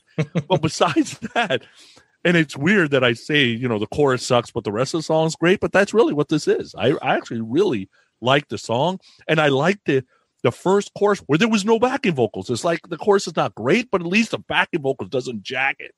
But then later on, it's like, dude, what are you doing? so that was me. Uh, that this is a great song. And, getting back to what I said about the previous song, they, these are the kind of songs that where Graham shines as a vocalist.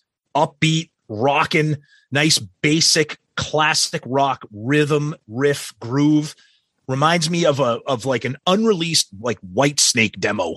When I hear this song, I'm like, oh, th- th- this is like old Whitesnake. If you put Coverdale on this, um, I, I think it's a really cool song. And and I might you might hear me say this again. I, I wish this album was filled with this kind of stuff as opposed to some of the other stuff that we might run into later. Um, but no, this is this is a definite standout track for me. All right. Um yeah, on this song.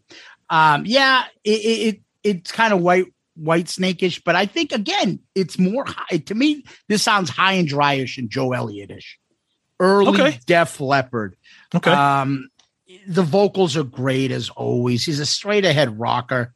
It's a good Ritchie solo, the keyboards and drums and bass. It's all I mean, you can hear all the instruments nice and clean. You can tell they're all proficient in what they do.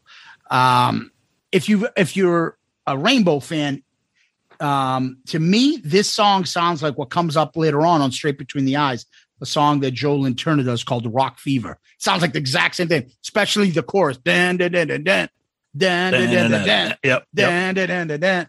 That sounds like Rock Fever. Um, it's a good rocking song. It's fun. It's nice. Easy. Let's go make some love.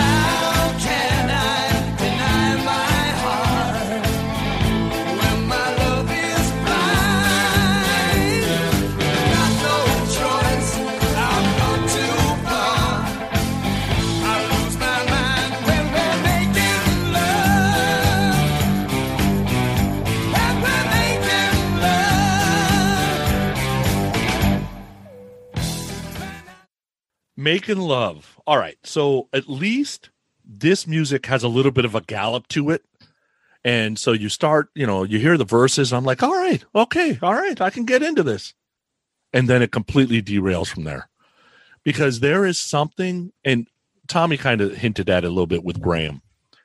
I don't know what it is about Bonnet's voice to my ear. I don't know if it's his vocal tone. I don't know if it's his phrasing. It might be his um, lack of range, maybe. I don't know what it is. He doesn't have a lot of bass in his voice. Yeah. Maybe, And and maybe and there's- not a lot of and the- soul either. Th- That's that's what I. s- There's nothing uh, soulful and emotional coming through. yeah, yeah. Oh, I find it's emotional. The screeching and the screaming. Yeah, the, of in the lungs. screeching, in the screeching, and the screaming. Yes, I agree. Yeah, that I mean. So I think you're saying what, like the normal delivery and the voice and the, the vocal, slower pace, the verses. like like like a, Yeah, like a song like "Making Love." You're supposed to be like, Ooh, So It's- yeah, it's I'm showing Tom my notes where I say ooh. there you go. We know each other.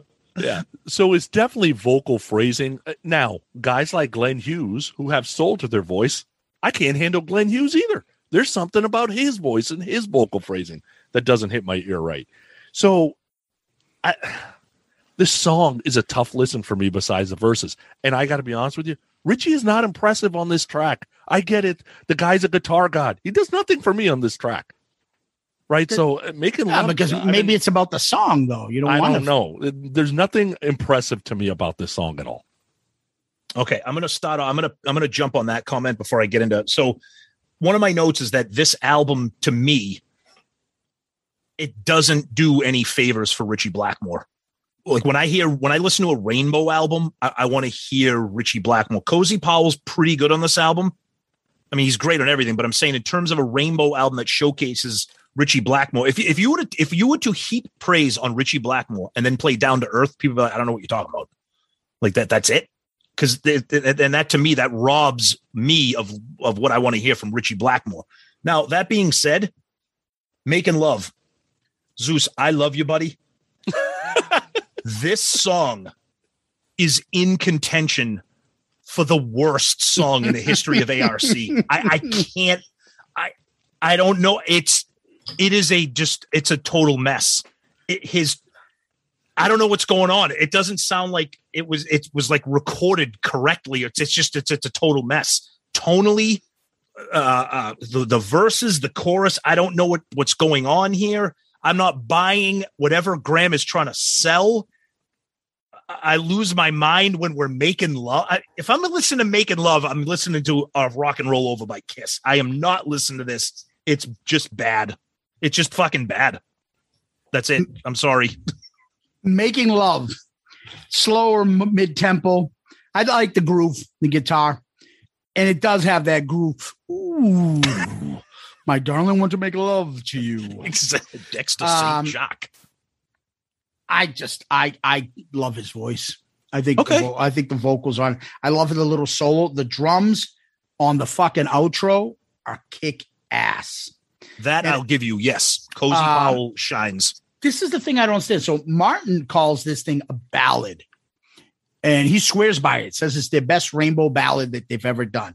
Now, that's not the case, but I don't even think this is a ballad. It's kind of like a bluesier kind of mid tempo thing. I don't know what it is, Yeah. but it's not a ballad, in my opinion. Um, I like the song. Um, I'm just not a, you know, it's not a standout track. But as far as the whole Ritchie, guitar players will tell you the opposite. They'll tell you the shit that he does is so fucking hard, but Some he makes little- it seem simple. Some of the little like- fills he's doing. Yeah, but just stuff. all the Yeah. fucking shit that he does. I don't know. I'm not a guitar player. So it's one of those things that someone goes, "Oh yeah, that's that looks easy," and then like, "I fucking can't do this." Is it the part? Is it the part when he goes "Ding-a-ding, ding-a-ding, ding-a-ding, Uh, ding-a-ding, ding-a-ding, with a little hop along? Ding, ding, ding-a-ding, ding-a-ding, ding-a-ding"? Yeah, in the beginning. I lose yeah. my mind when we're making love. Dude, you just sounded. you just sounded like every R&B guy. Ooh. Teddy Pendergrass. Ooh, making love. but anyway, yeah, I just think that Ritchie has there's smaller stuff like he does. I think he doesn't give a fuck. He doesn't need his crazy solo. He Yeah. does that, and when he has a, don't forget, there's no instrumentals on this, where all the other rainbows have them. I don't know. Um, let's go to the next one.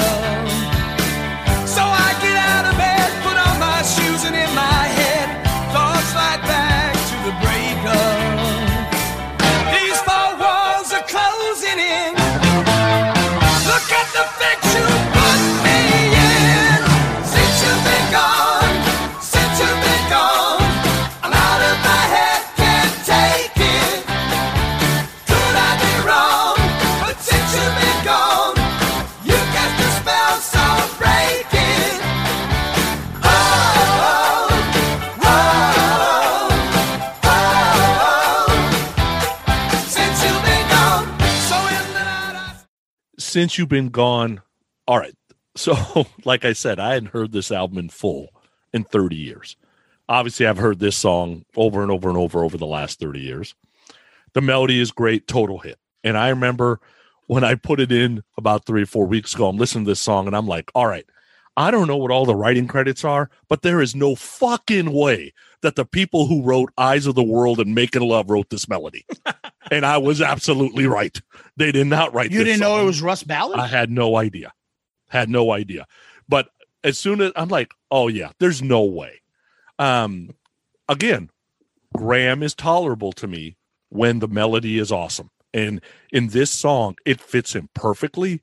Man, Russ Ballard, like you hear about this guy every once in a while. He wrote some amazing songs. Homie should be rich. I don't even know if he's alive anymore, but this song is an absolute winner. This, if there was eight of these, I am all over this album.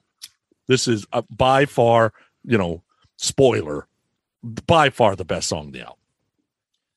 Yeah, it's a great song. I mean, it, it, it's it's a hit for a reason. People know this song for a reason, and and I, you know, it's funny. I guarantee you, nine out of ten people would not know that this is Rainbow because when you think of Rainbow, you don't think of of this.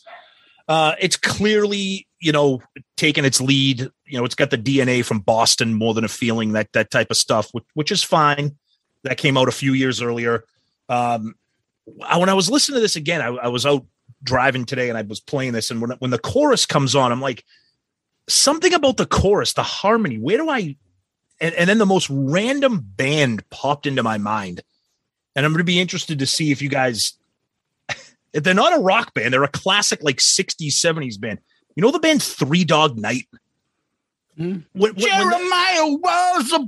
bullfrog. so, so this chorus, when they're all singing "Since You've Been Gone," I'm like, this does not sound like a rock and roll song. It sounds like a song that would be done by them, which is fine. you think um, what? Joy to the world? Yeah, yeah, ex- yes, exactly. That's exactly it. Yeah, but it, it's a great song. Like I said, there's a reason it's a, it's a hit. There's a reason it's popular. Um, yeah, it's a it's a it's a well done song. The only track not done by uh, Roger Glover and Ritchie Blackmore, it's Russ Ballard. Russ Ballard of New York Groove fame, Yep. Into the Night, and a bunch of other fucking famous songs that other people have done. I Surrender, which is an incredible song by Rainbow. Uh, it went. This song went to number six in the UK, number fifty-seven in the US. It was voted number eighty-two for VH1 Best Hard Rock Song.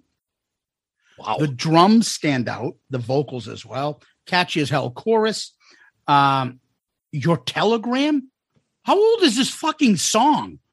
I know, right? When was this? Ra- your telegram, dude. They sent those during World War II. Like it's friggin' 1979. Who's sending a telegram? I'm dumping you. Your your poison letter, your telegram. okay, Graham. The outro is probably my favorite fucking part of this song. I Yes, love cool. Ritchie's little. That's the solo, and he's Yes. just fucking blaring away. Um, the funny thing about this is, this is the song that Cozy's like, I'm not doing it, and they like forced him to play on this. He played. He took one take and he wouldn't do it again. They're like Roger Glover was. They're all friends with him. Like, dude, I just need you to. I'm not doing it. I fucking hate this song. I don't want to do it. I fucking hate this shit. This is selling out. Fuck you. I'm not doing it. Fuck you. Fuck you. Yep.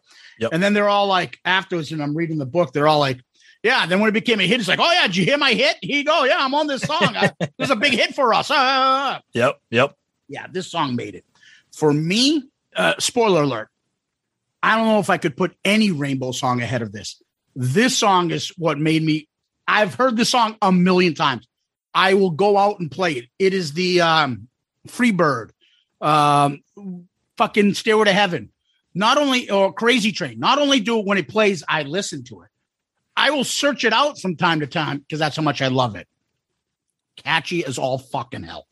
Now, let's go to the video. Um, I love the little cozy right before it starts. What's the name? Gets down, does a fucking like, I don't know what he does, like an army pointing finger. Yes. The- yes. the- and they give a tap, and then he throws his drum up and then catches him. Boom, Yep, starts hitting. Um, he still looks coked up. He's wearing his shades. yep. Uh, he still looks fucking Jim Breuer, Ace Pet Ventura, a fucking um, what do you call it? Uh, Ace from- Ventura, Pet Detective. Yeah, Yeah. STPs. Uh, Scott Weiland. He looks like all the the above. Yeah. Did you notice he had a watch on? Yeah. It's like he came from the office and just, all right, I'm going to sing now. Because he's probably sitting going, how much, how, how much longer do I have to stand on this stage with these fucking clowns right now? And but But it's the they same- think he's the it- clown. Yeah, It's the same shoot as all night long. I mean, it's just, Oh, you, yeah. could, you could Yeah. see the same He's got thing. a different but- shirt on, but that's yeah, yeah, Yeah, yeah, yeah, But yeah. again, Ritchie Blackmore fucking bored as hell. He Bored looks as like- fuck. Fucking disinterested as can be. Sonny, Yeah. there's a new Sonny, there's a new BAF. we have broke as fuck. yeah. Bored. A as board fuck. is fuck. Okay, I like it. I so like we it. might have to clarify. Who's who do you call broke as fuck? People who can't get on the Kiss Cruise. Oh, oh, dude, isn't there, dude, but it- we just I'm lost ninety percent of our listeners. Thanks, asshole. What the fuck? I'm kidding. That's not who I was leading that up to. I thought you were going to say. he just told well, it could have been worse. He could well, I won't even say Yeah, who he really don't means, go but- there. No. But Um, yeah, all right. I, I like Don Airey in this video. He looks like a little boy, happy to bring crank out his fucking Christmas present. He's on the keyboard smiling. Look, mom, my Casio keyboard's working. These guys asked me if I could play. Yeah. He's such a nice guy. Everybody loves Don Airey. Do you like Don Airey? He's a good guy. Come on. but uh any other thoughts on the video? Just fucking No. I mean, it's a performance video. What Yeah, else? The ugly chick's gone. Yeah, the yeah, ugly- whatever the chick they freaking booted her I will tell you right one. now, you are the horniest guy I know. If that girl said, "Come over here and smell my armpits," you'd No. be like, "Oh, oh, oh." That chick's too ugly. Oh, I'm sorry. yeah, dude. You are fucking insane, and you're no friend of mine."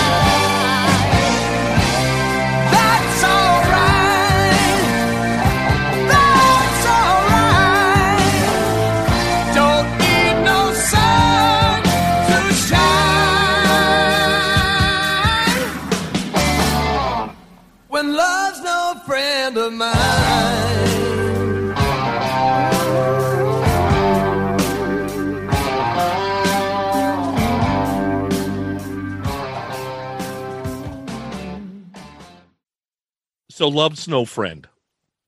Written well. I like the little guitar fills Ritchie's doing. I would say this is Ritchie's best solo on the record. I love the start st- stop stuff they do at the end of the song. I think Graham sounds good. I like really like this song, except for one thing. It is too fucking slow. So I sped it up Oh, yeah, 33%. I sped it That's up 33%.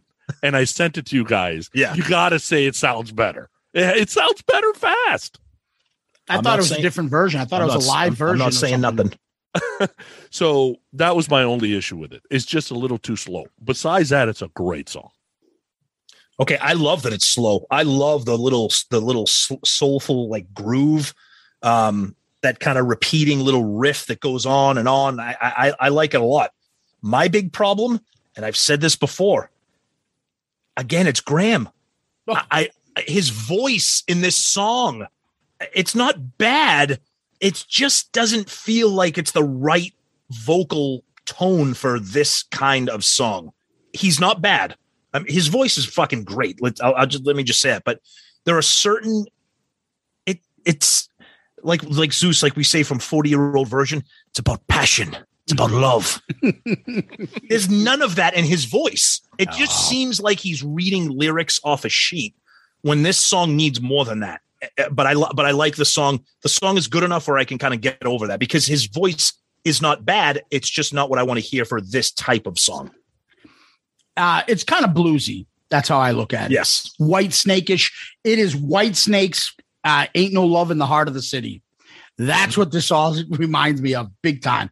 It's bluesy. It's the, but the song is heavy. It's fucking heavy. The, Yeah. the music is heavy. I think the vocals are insane, off the charts in this song. I think he's hitting it out of the park. I, I mean, I love the passion in his voice, and the, the solo is another very good solo. Um, the drums are great. Another type of uh, since I've been loving you type of slow bluesy kind of moving along song. I think it's a good song. I like his voice. Uh, and I think that I think it works. I do, but that's okay. Let's go to the next track.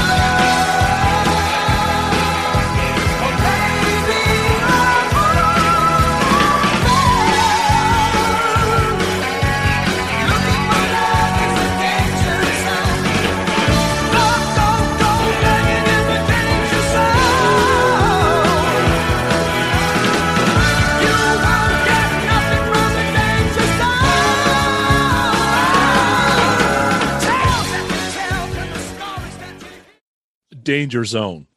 All right. So if you want to send your hate mail, send it to me at myopinioniswrong.net. All right. But Ritchie Blackmore, supposed guitar god, this riff sounds like it's written by a two year old. I'm sorry. This riff is brutal. The, just right out of the start of the song, I'm like, what the fuck is this? What? Then I got to the verses. I'm like, all right, it's okay. Then I got to the chorus and it was a mess. Then it got to the two minutes and I'm like, all right, I kind of like this little Middle Eastern feel I got here and the guitar keyboards going. And I'm like, Graham's trying to save this song. Ah, epic fail. Cozy's trying to fa- save this song. Epic fail. The song is just, it's not good. It's not a good song. I'm sorry. This is why I love the three of us doing these episodes. I think this song knocks it out of the park on every level. I, everything Sonny said, reverse. I love the pace. I love that riff. I love the the it. This is the first song on the album that kind of has like a little bit of like an aggressive kind of pace and tone to it. Like a, it, it just sounds different. Bonnet sounds great. Cozy, Cozy is kicking ass on this. He's like carrying the vibe of the song. I love how it's kind of chugging along. The chorus is not great. The chorus is a little eh. Solo is pretty good. Um, when I hear this song, this kind of reminds me a little bit of like the good stuff that I like from a band like Deep Purple and UFO, like that that British hard rock stuff. Uh, but th- this song is a standout for me. I, I I love the way it kicks. It starts off with the and then all of a sudden Cozy comes in and just boom and it takes off. I, I, I like this one a lot. I'm curious. How does a riff suck? like, Riff sucks. like, I, I, like, I don't understand. because the guy's a guitar god. Every riff is supposed to be great. No, that's, not That's true. That's my hey. That's my interpretation, Dude, and that's my feeling. okay. The guy's I- a guitar god. Every riff is supposed to be great. That it can't look. It not can't it sound like a two-year-old. No offense. There are a lot of fucking riffs that Zepp does that I'm like, I don't even really like the riff. But when the band picks up and the bass and the Yeah. drums and Robert starts singing, it works. Sorry, I don't really like the riff on fucking trampled underfoot or or uh, That's a bad riff, by the way. So that's yeah. okay. the crunch or other things, right? But I like the song. It still works. Like, it, what do you mean? It's got to be a great riff. A great riff. eh, They're not that easy to do. Not on many albums that have great riffs every song. It's not fucking easy. But they don't like have to be one. great. They can't be made by a two-year-old. That doesn't even make sense. In what planet will your fucking friend the curmudgeon come up with a riff like that? Oh my god, dude, he could do that in his fucking sleep with four strings. Oh my That god. That riff sucks. All right, it was nice running the ARC show because I don't think we're ever going to pass the, that fucking stupidity level. Well, That Tony can come up with better riffs than fucking Ritchie Blackmore. if if we're gonna go by Danger Zone, that is an absolute yes. All right, here's the big question. Let, let me back up here. Let me back up here. Kenny Loggins or Rainbow? Who's better Danger Zone? Oh, Kenny Loggins, one thousand percent. No. I'm with Tom on this. This song fucking rocks. It does. It rocks. It fucking rocks. That opening riff, very fast and rocking. Vocals are insane. The last okay, so this is the thing. I want I want to pull up the lyrics on this song. Um the other part I'll I'll talk about when this thing's gone. I don't like the title.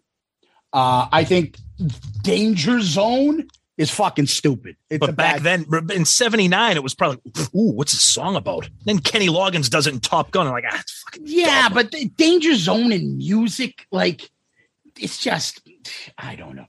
I think what hits it out of the park in the other level is Bonnet's when he puts the fucking um uh the last line in each verse. And he's doing that like falsetto thingy. That's what I'm And telling you- you. It's and- like and his voice is screeching. Yeah, Yeah. and he's screeching and, and you lie, memories Yeah. drifting by. Same thing with well, that's love, or maybe love coming go. It's fucking incredible singing. Yeah, yeah. Because you know, I'm in uh, like as people do, they like to sing in the car. Try fucking singing that shit and not laugh at yourself for how many times your voice cracks and you can't go up and down like that. That's insane. Uh, I think it's great. I like the keyboard parts, believe it or not. And this is another one of those. Is that keyboard? Is that guitar? Who's playing what? What's Yeah. going on over there? Uh, the solo's great. Right back to the vocals. Um, this and the next track, kind of similar sister songs, they say. Let's go to uh, the last final track.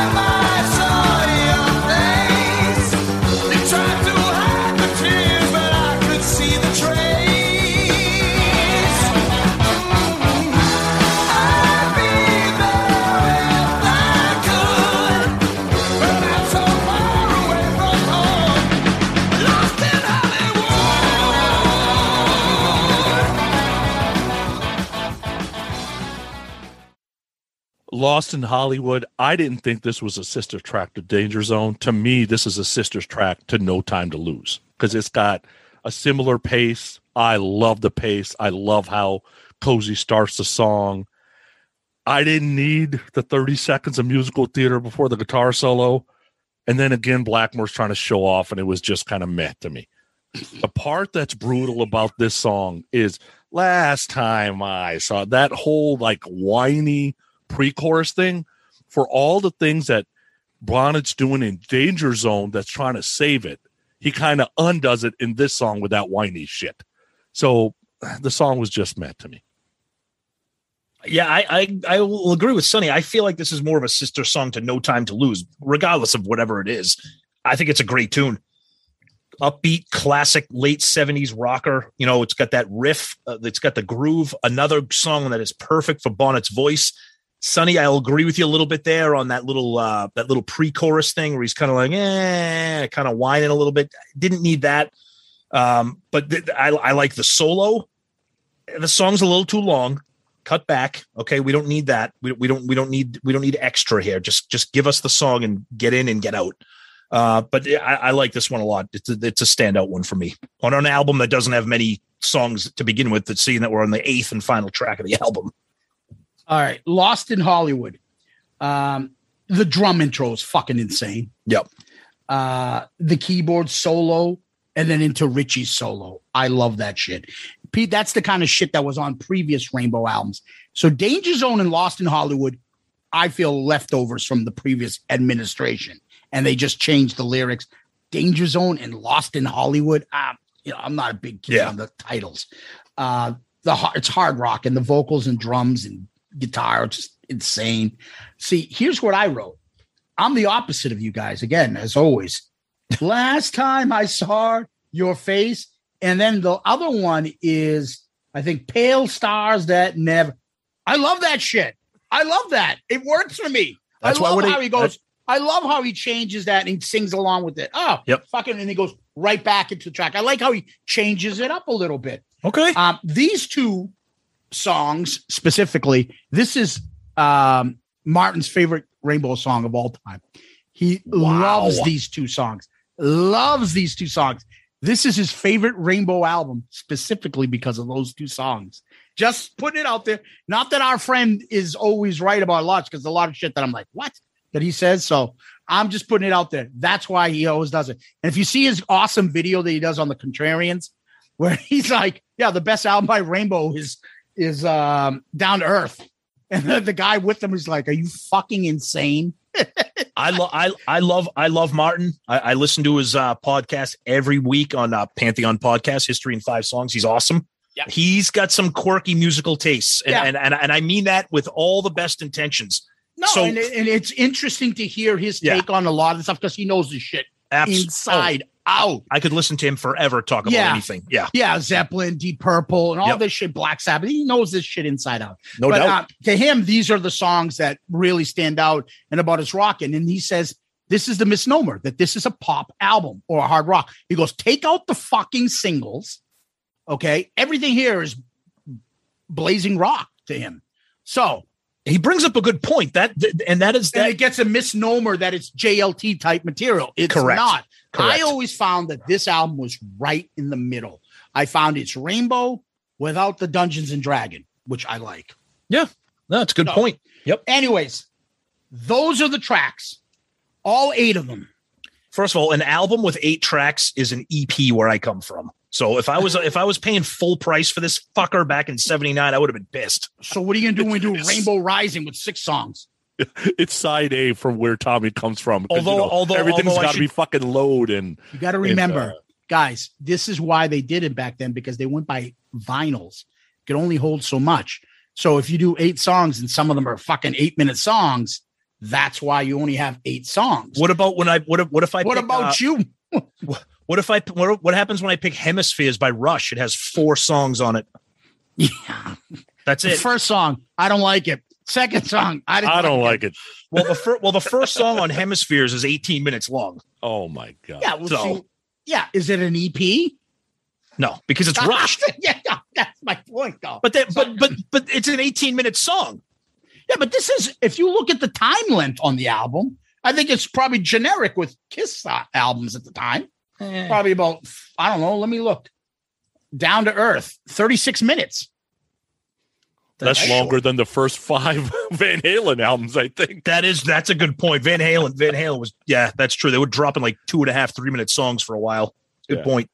Um, thirty three minutes for Kiss, Rock and Roll Over. Tom. Thirty four minutes for Destroyer. Uh, your favorite, Love Gun, thirty two minutes. So Yeah, but you're but you're talking about the time. I'm talking about the number of songs.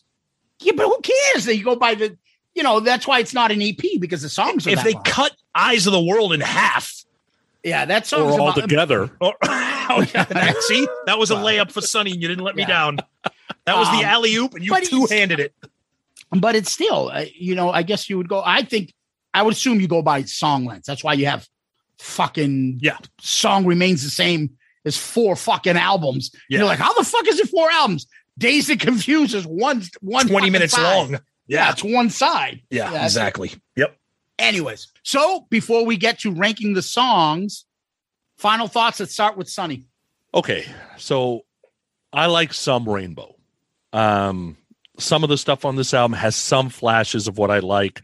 I like the Joe Lynn Turner Rainbow a little bit better. I like Dio Rainbow sprinkled in, but overall, Rainbow's kind of like UFO to me. I don't get it. Graham Bonnet had four different chances to connect with me. He played with Yngwie and Alcatrazz. I didn't like it. He played with Vai and Alcatrazz. I didn't like it. He played with Impellitteri, who's nobody ever heard of. I didn't like it. He played with Bob Kulick. I didn't like it. But then I'm listening to this album, and it's really not Graham that's the problem to me overall. It's actually Ritchie. Stephen Michael has has accused me of not respecting history. He's probably right because I don't give two shits about Ritchie Blackmore. I don't like his guitar playing. I don't think it's flashy enough. I don't think it's loud enough. It doesn't sound right to me. Thank you for, you know, influencing all the guitar players I love. But if I never heard Ritchie Blackmore ever play again, it'd be just fine with me. Sorry. See, I'm going to comment on that a little bit. And I think that's one of the problems with this album is that for somebody like myself that is a Ritchie Blackmore fan, I don't want to listen to this album because to me, it's just a little bit of generic noodling. It's not bad, but if I want to hear Ritchie Blackmore, I'm probably going to go listen to Rainbow Rising or Long Live Rock and Roll or something where he's kind of really ripping it up and the songs are much well, not much, but the songs are heavier and more riff and guitar driven than this.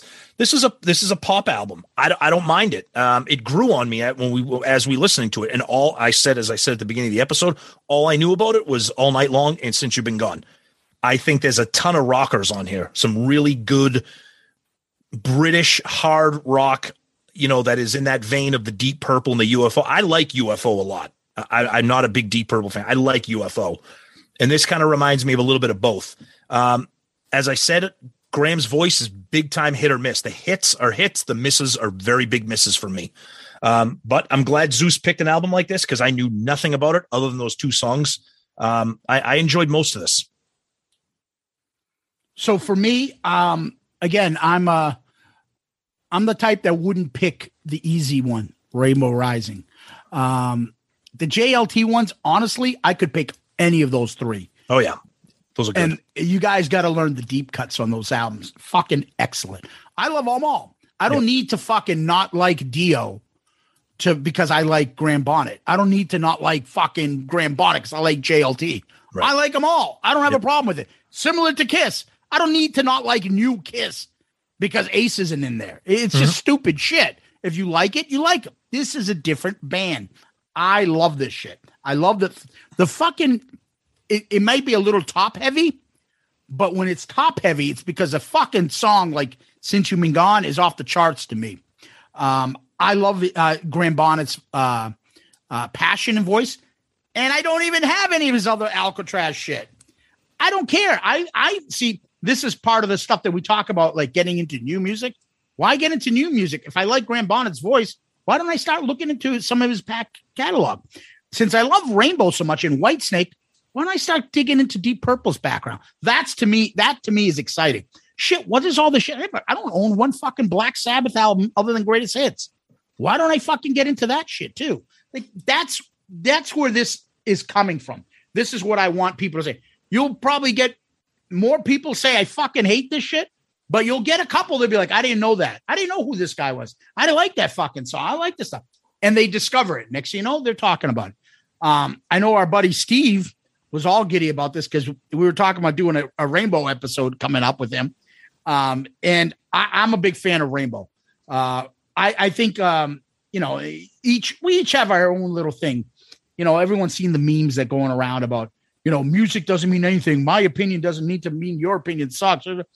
Well, Saxon sucks, so I'm sorry. That doesn't mean anything to me. But in in in some sense, I can sit there with Sonny and groove along to a song that we see performing live and fucking love it. And then he can sit there and be like, oh, this song sucks. And then I'll sit there, some of his shit, like, oh, this is fucking brutal. It doesn't matter. Like, it's that's where you give and take. I'm excited to hear what they like, what they don't like. It's okay. You guys need to pick it out. Album review crew isn't us fucking fellatioing ourselves over how good Back in Black is. No. It's about finding shit, discovering shit, somebody bringing up something and be like, you know what? I never heard this. I wouldn't have picked it up if you didn't tell me about this. Holy fuck, this is good. And laughing with friends about music. I, with this album, hope that even you guys might say, all right, you, all right, uh, if I want a rainbow album more like this, the, I say to you, uh-uh, don't go to straight between, go Bent Out of Shape. Go listen to that one. And then you guys pick up a rainbow album or you listen to some deep cuts. You like JLT? Listen to those deep cuts on those, listen to the albums. And I am telling you, the reason, another reason I picked this album is because the other Rainbow albums will be coming up. I will do a Dio Rainbow. I will pick a JLT Rainbow album. And I wanted to get on the mix and get this in before the end of the year and get this one started. So uh, I, I enjoyed this album um, for what it is. And sometimes I think, and I don't know, I think Sonny was the same way, maybe. Sometimes we don't pick our favorite albums, but we pick an album that we like and we want to get a discussion. I'm sure Sonny has a lot more favorite albums than Bad English, but he knew he wanted to talk about it. And he likes the album a little, so he threw it out there. Absolutely. Same here. I wasn't expecting you guys to come out of this and be like, holy fuck, where's this album been my whole life? But I want you guys to kind of pick up on something, have a discussion, and then maybe we start fucking finding something else that we come down the line when we talk every once in a while and be like, you know what? That fucking song has grown on me. Mhm. Or all of a sudden you're like, you know what? I like that Winger album. Well, you know what? That fucking fucking song is, you know, one of the best songs in this we've ever reviewed. That shit happens. It's fun. Yep. Exactly. Anyway, after that long fucking shit, let's go to the album tracks. I'll start this off. Eight tracks should be pretty simple. Number eight for me, Eyes of the World. Just not a big fan. Number eight for me, Eyes of the World. Not a big fan. Number eight for me, without a doubt. Maybe the easiest basement dweller here is making love. I had that already written in from your Oh, comments. fuck. Um, number seven for me. This is how different we all are. No time to lose. Number seven for me, that was no Kenny Loggins danger zone. I could tell you that right now. Oh, Oh, th- I love this already. Th- these are the episodes I love. yeah. These are the episodes where it's like, uh, this song was fourth, first, and ninth. Yep. or out of eight songs. Yeah. Seven for me, loves no friend. Wow. Oh, it gets better or worse, depending on what you think. Uh, six. Ooh, my darling, want to make love to you. Ooh. Oh, God. Uh, six, I had. Ooh, you want to make a love? Six for me, eyes of the world. Five for me. Love's no friend of mine. Uh, five for me is Lost in Hollywood. Oh, this this is when the hate mail will start to probably roll in. Five for me is all night long. Um, number four for me. Danger Zone. Uh, four for me is All Night Long. Four for me is Lost in Hollywood. Three for me. Lost in Hollywood. Three for me is No Time to Lose. Three for me. Since you've been gone. Wow. Wow. Uh, two for me is all night long. Two for me is Love's No Friend. Oof. Two for me, no time to lose. Number one, without a doubt, one of my favorite songs we've ever covered since you've been gone. Number one, without a doubt, on this album is Since You've Been Gone. Oh, and I love that my number one is almost Sonny's last. For me, easily the best song, Danger Zone. Number one. Wow. Yep. Yep. All right. So we had a tie for third. It was a three way tie for third, Ooh, I, I like three ways. which is No Time to Lose, Danger Zone, and Lost in Hollywood. Okay, perfect. I like all three. A clear number two was All Night Long, and a clear number one was Since You've Been Gone. Nice.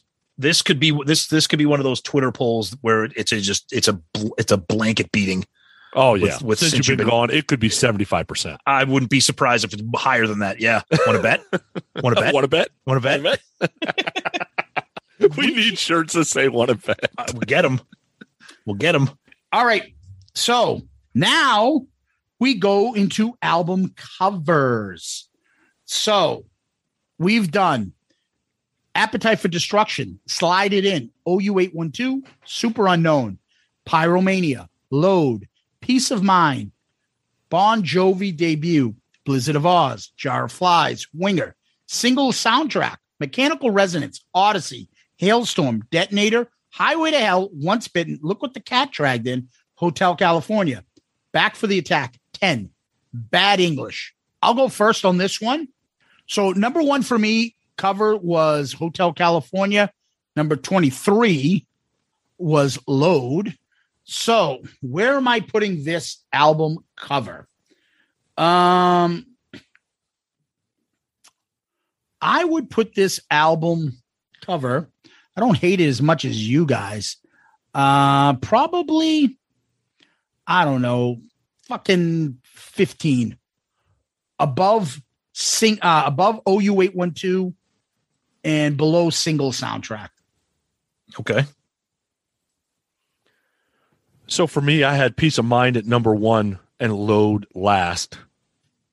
This one is worse than the Four Pretty Girls on the Poison album. So this will go second to last, right above Load at number 23. Wow. Wow. Because I can't get past the cow semen blood thing. Like that, that, that one's pretty rough. That's a that's a rough one, yeah. uh, all right, I got number one, Blizzard of Ozz, and last was Detonator.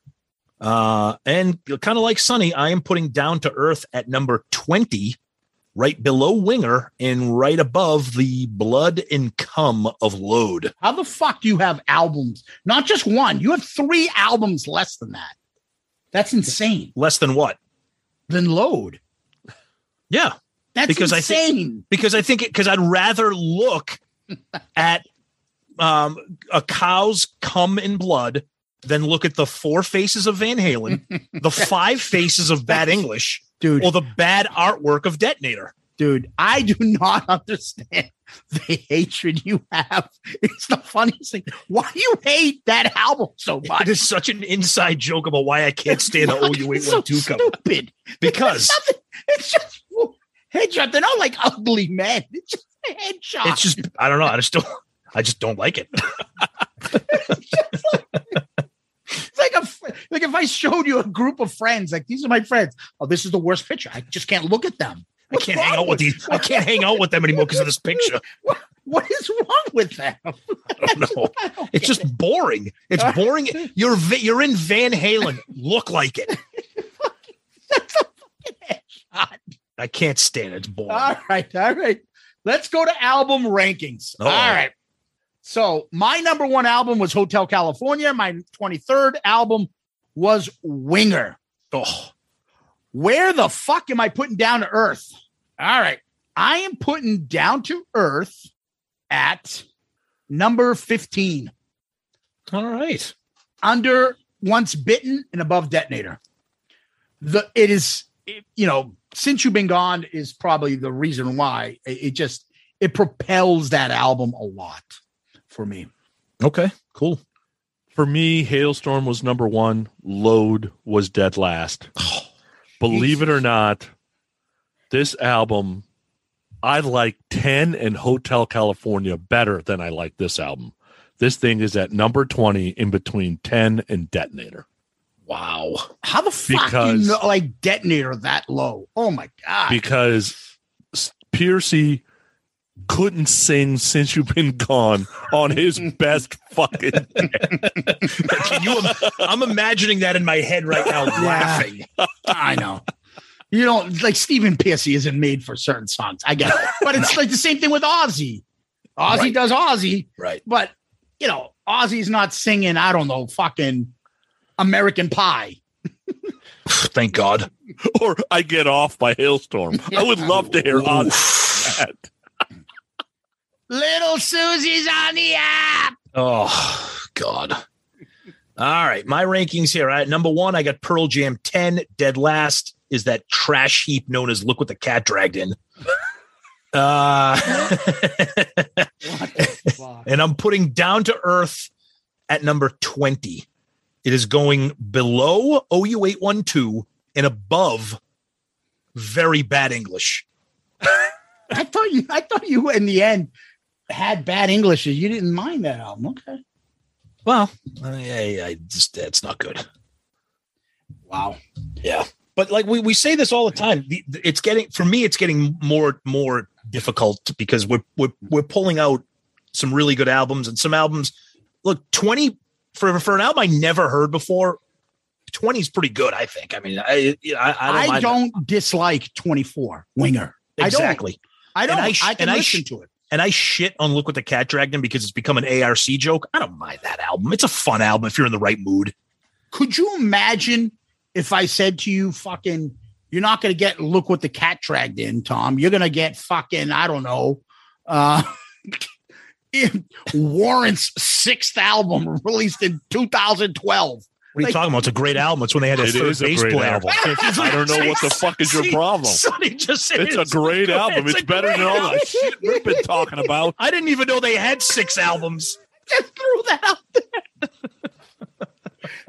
you get my point. Like, look what the cat, you'd be like, please give me that Poison album. Yep. You're right. You're right. But You're go right. ahead. I'm sorry, Sonny. You were saying? no, that was it. All right. Well, this is what we do next.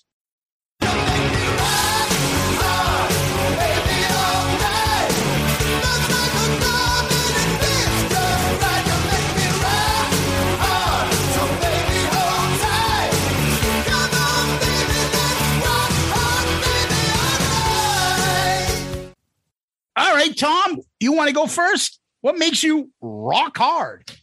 Okay.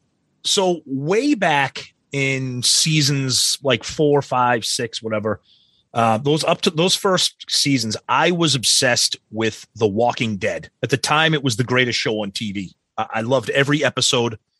Combined everything that I love about TV. It had gore, horror, suspense, action, uh, human drama, the apocalypse, like dealing with that, you know, all that stuff. It was great it got to the point where I stopped watching because I didn't like the way that the show was going. Um, and now it's it's gonna they're gonna be doing the final season of The Walking Dead. So I went back and started it from scratch, first season, first episode. And holy shit, I am remembering, not that I really forgot, but just remembering how unfucking believable of a show that this was, and it is. Just every single episode just flies by.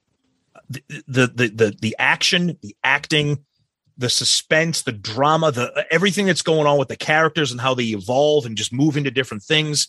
I I, I know I'm getting close to the pot where I kind of cut the cord with the show, but I'm hoping I can power through it again. But for anybody out there that has still kind of missed the boat on The Walking Dead, I will forewarn you if you have a, a an uneasy stomach, this is about as gore fest as you can get. It's not even close. This stuff is fucking brutal, even for somebody like me that loves this. Um, but the show is fantastic, and it, it's one of the greatest shows ever made for a reason, in my opinion. So, Walking Dead is back for me. Are you caught up? I'm not. I'm not yet.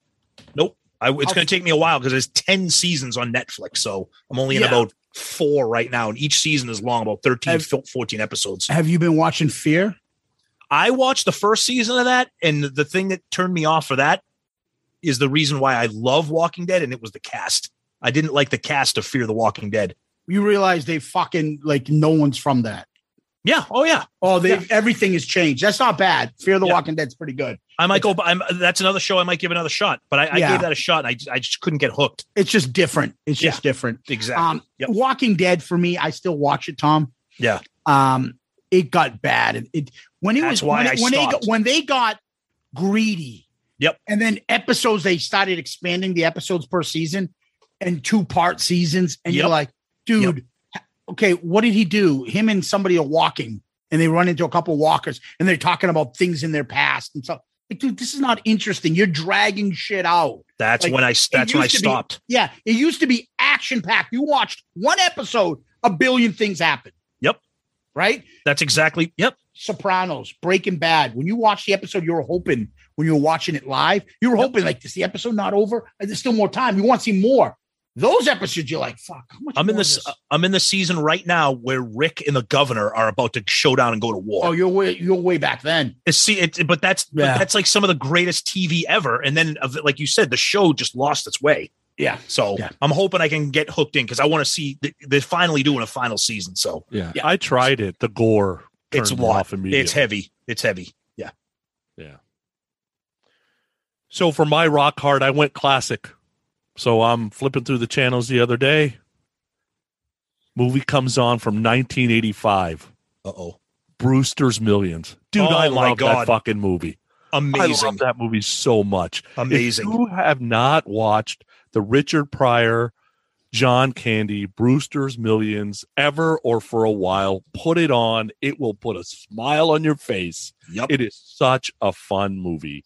It's and amazing. for those that haven't seen it, it's basically about, you know, Brewster had uh, Richard Pryor has an uncle that dies that he didn't know he had, and he has an opportunity to inherit a million dollars or spend 30 million in 30 days without owning anything to inherit the big 300 million dollars right? So there's a spin on you know the whole money doesn't buy you happiness and you know he's got a woman he can't have and the money's not buying the woman and you know you finally get to live out your dream because you got money but then you kind of find out you're not as good as you really are like it's got all that in a very comedic fashion the movie holds up Yeah. after 36 years it actually holds up when was And- the and- last you guys seen this right Oh, I've seen it a million oh, times. yeah. And one of the and one of the big catches to the movie is that Richard Pryor can't tell anyone.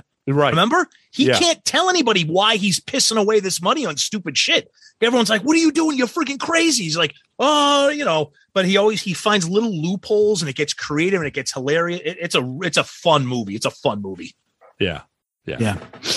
So for me, um, I was thinking about what I was going to pick this week, and this is November. So I don't know when we're going to do the next uh, album review crew episode. Could be before Christmas, could be afterwards. But anyways, from here on is probably Christmas season.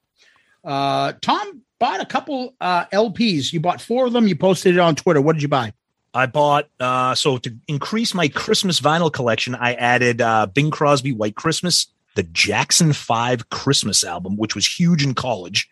Uh Elvis Presley Christmas, a new one, uh Walmart, like a Christmas uh yeah, vinyl, like you know, sparkle thing, and then um then the soundtrack to the Muppet Christmas Carol. Uh, and then I, I have I have a I have a whole subsection of, of Christmas. My, my my wife and I we listen to Christmas music all the time. Not now. I I have a rule where I wait until after Thanksgiving, but we have a turntable upstairs in the living room, and then I have the big setup in the basement, so we listen to it all the time. But anyways, yeah, The classic Elvis album came out in 1957 is Elvis's Christmas album. Yeah. It's got some gospel kind of music in there too, and a little bit, but that has that's the moment. Now there are a bunch of compilations and all sorts of shit all over the place. But anyways, but my thing for me is uh you sent this picture up. I I'm interested, I sent it to you. Yeah. For anybody who's interested in a great classic Christmas album, for me, my favorite one has Bing Crosby's Winter uh, uh, White Christmas, but I love it's an album called Bing Crosby's Christmas Classics. It Mhm. came out in 1962. I've had the CD for quite some time. They added some extra stuff. So it's got songs like Winter Wonderland, Have Yourself a Merry, Merry Christmas, Little Drummer Boy, Holy Night, Frosty the Snowman. Uh, Do you hear what I hear? It also has the newer version, song 14, Peace on Earth, the little drummer boy that he does with David Bowie, Fantastic. which everybody knows from the MTV, that weird shit. Yep. Oh, you're the poor relation from, uh, what does he say? Across, across the way. yeah. Hey, I'm Bing. Like, like he thinks he's like John Wayne. He's like, what's up? I'm Bing. Speaking of assholes, we were talking about Ritchie Blackmore. Read up about Bing Crosby. All his kids fuck. killed themselves. Yeah. that guy was fucking Fa- brutal. Father of the year. exactly. Wow. I think some comedian had that. Got fucking beat up like Bing Crosby's kids at Christmas. exactly. yeah. But anyways, the reason I also want to mention this is because it has my favorite Christmas song. Well, one of, and that's The Littlest Angel. It's track number six. Beautiful little song about a little baby that, you know, a little angel that, you know, all the stuff. And he gets into like fucking Jesus and shit like that. But it's a beautiful song. And he sings it so well. And the chorus and the background singers that he always has. Listen to that song. It's my favorite. I keep saying that. I shouldn't say that. There's a there's a bunch of other Christmas songs. One of them is by the Temptations uh, that I fucking love as well, uh, which is "Someday at Christmas," which is the famous Stevie Wonder song. Yes. But the Temptation versions, they have Melvin Franklin, the bass singer, mouth the words and he talks them while the beat while the Temptations are singing in the background. Listen to that track.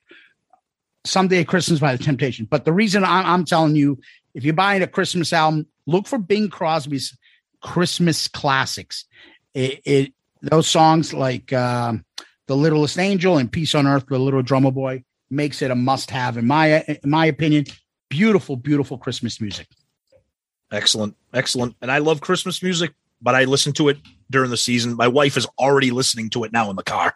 Thanks Yeah, I- to Siri- thanks to Sirius XM and their 900 different Christmas genre musics, I have a music Christmas, genres. Yeah, I have a Christmas playlist with. If I like the artist, I want to hear Christmas songs. Like I love Rod Stewart. I like as soon as I hear his Christmas album, got to get it. Yep. So Taylor Swift, a bunch of country artists, George Strait, like you name it, I have it. Perry Como's Christmas. I have Frank All the Notes has a great one. Yes, Yeah, they do. yeah. Yes. Frank Frank Sinatra's, Elvis, Martina McBride's Christmas album. Yep. She did so well in that Christmas. Now she tours and does a Christmas fucking tour around that time just because her Christmas shit sell out so much. But One of my- one I of my love this stuff. One of my favorite Christmas CDs that I found on vinyl last year, they did a special red vinyl Christmas rap. Yes, Ooh. it's got Run DMC on it. It's got all that stuff. Oh, great stuff. I, I, I love it. I love it. Yeah, Alan Jackson. Here's another one. Great country. And why has Kiss not embraced that? Isn't it obvious Merry Christmas? Because everyone's Jewish. So you have to be Catholic or Christian to sing Christmas music? Yeah, because it's not on their fucking radar to Christmas songs. I- I- aren't Christmas Not albums on aren't- their radar. aren't Christmas albums about making money? Oh yeah, how you got that. But I'm I just mean- saying. I'm pretty sure Rudolph the Red-Nosed Reindeer is a non-denominational holiday song. Anybody's driving around Santa. I don't know. Anyway, um, because they're all Jewish. well, they're not all of them, but I'm like, that's why they're not doing Christmas songs. You got to be know. a preacher to sing Winter Wonderland. I don't want to. I don't know, but there are a lot of good Well, Jewish then they singers. sing fucking Hanukkah sing- songs with Adam Sandler. I don't know. Fucking, there are some Jewish people that sing some great Christmas music. So I know, I know, I know, I know. Is Johnny Mathis Christian? I don't think he is. Anyways, That's the best line. when remember when when somebody was on Chris Rock show and he's like, "You don't hear Johnny Mathis singing, "Oh baby, I want I want to do me and fuck you and this and that," and then Chris Rock's like, "Not to no woman, he ain't." exactly. It's one of my favorite lines. Oh my god. anyway, well, you know, it's the end of the show, so we always go to famous last words. You guys got any? No way when you're feeling that way will your feet get caught up in the crowd. And the song that you sing is too soft to be heard, but your speakers are way too loud. Wow, that's What that means, I have no idea. Sorry, they didn't either. I, I have I have some pretty basic uh, Paul Stanley ish lyrics right here to send you away with. when I look into your magic eyes, the mirror of my love, I like to see you smiling back at me. It makes me feel so good. So good. So good. Fucking That like you you were talking about third grade guitar riffs. That's third grade lyrics right there. You think? all right, Roger. Here we go. Um, this one has made all the women fucking love them. You're sort of young, but you're over age. I don't care because I like your style. Don't know about your brain, but you look all right. That's great. Oh yeah. Sonny, thank you. Tom, thank you. Kiss Army, Loudcasters, thank you. Always a great hang. Always a great time. Can't wait till next month. Guys, this is always a blast. I love doing these. Zeus, thank you for picking kind of a uh, dark horse of, a, of an album here. I enjoyed it. And uh, yeah, next month is our final group pick surprise because starting in 2022, it is just individual picks only. So next month will be a big one for us. Peace out, Girl Scout.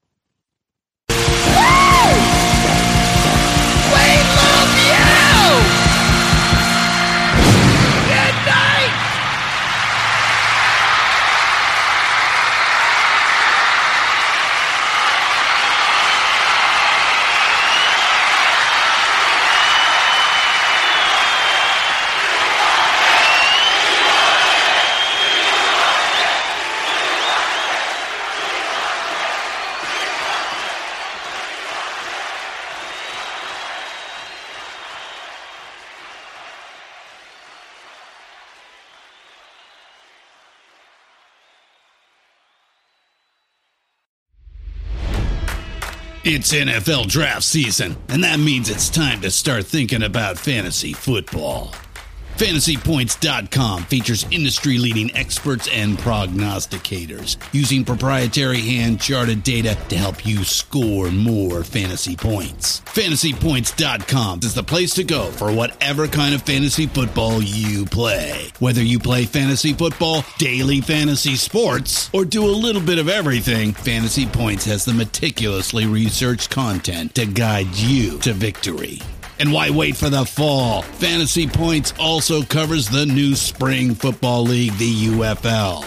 Join the guru, John Hansen, Scott Barrett, Joe Dolan, and other massive names in the fantasy football universe with an exclusive offer. Use code Pantheon for 15% off any fantasy points package, including the all in package, with access to every article, tool, and data nugget that Fantasy Points has to offer. That's fantasypoints.com and code Pantheon for 15% off at Fantasy Points. Fantasypoints.com. Code Pantheon. Score more fantasy points.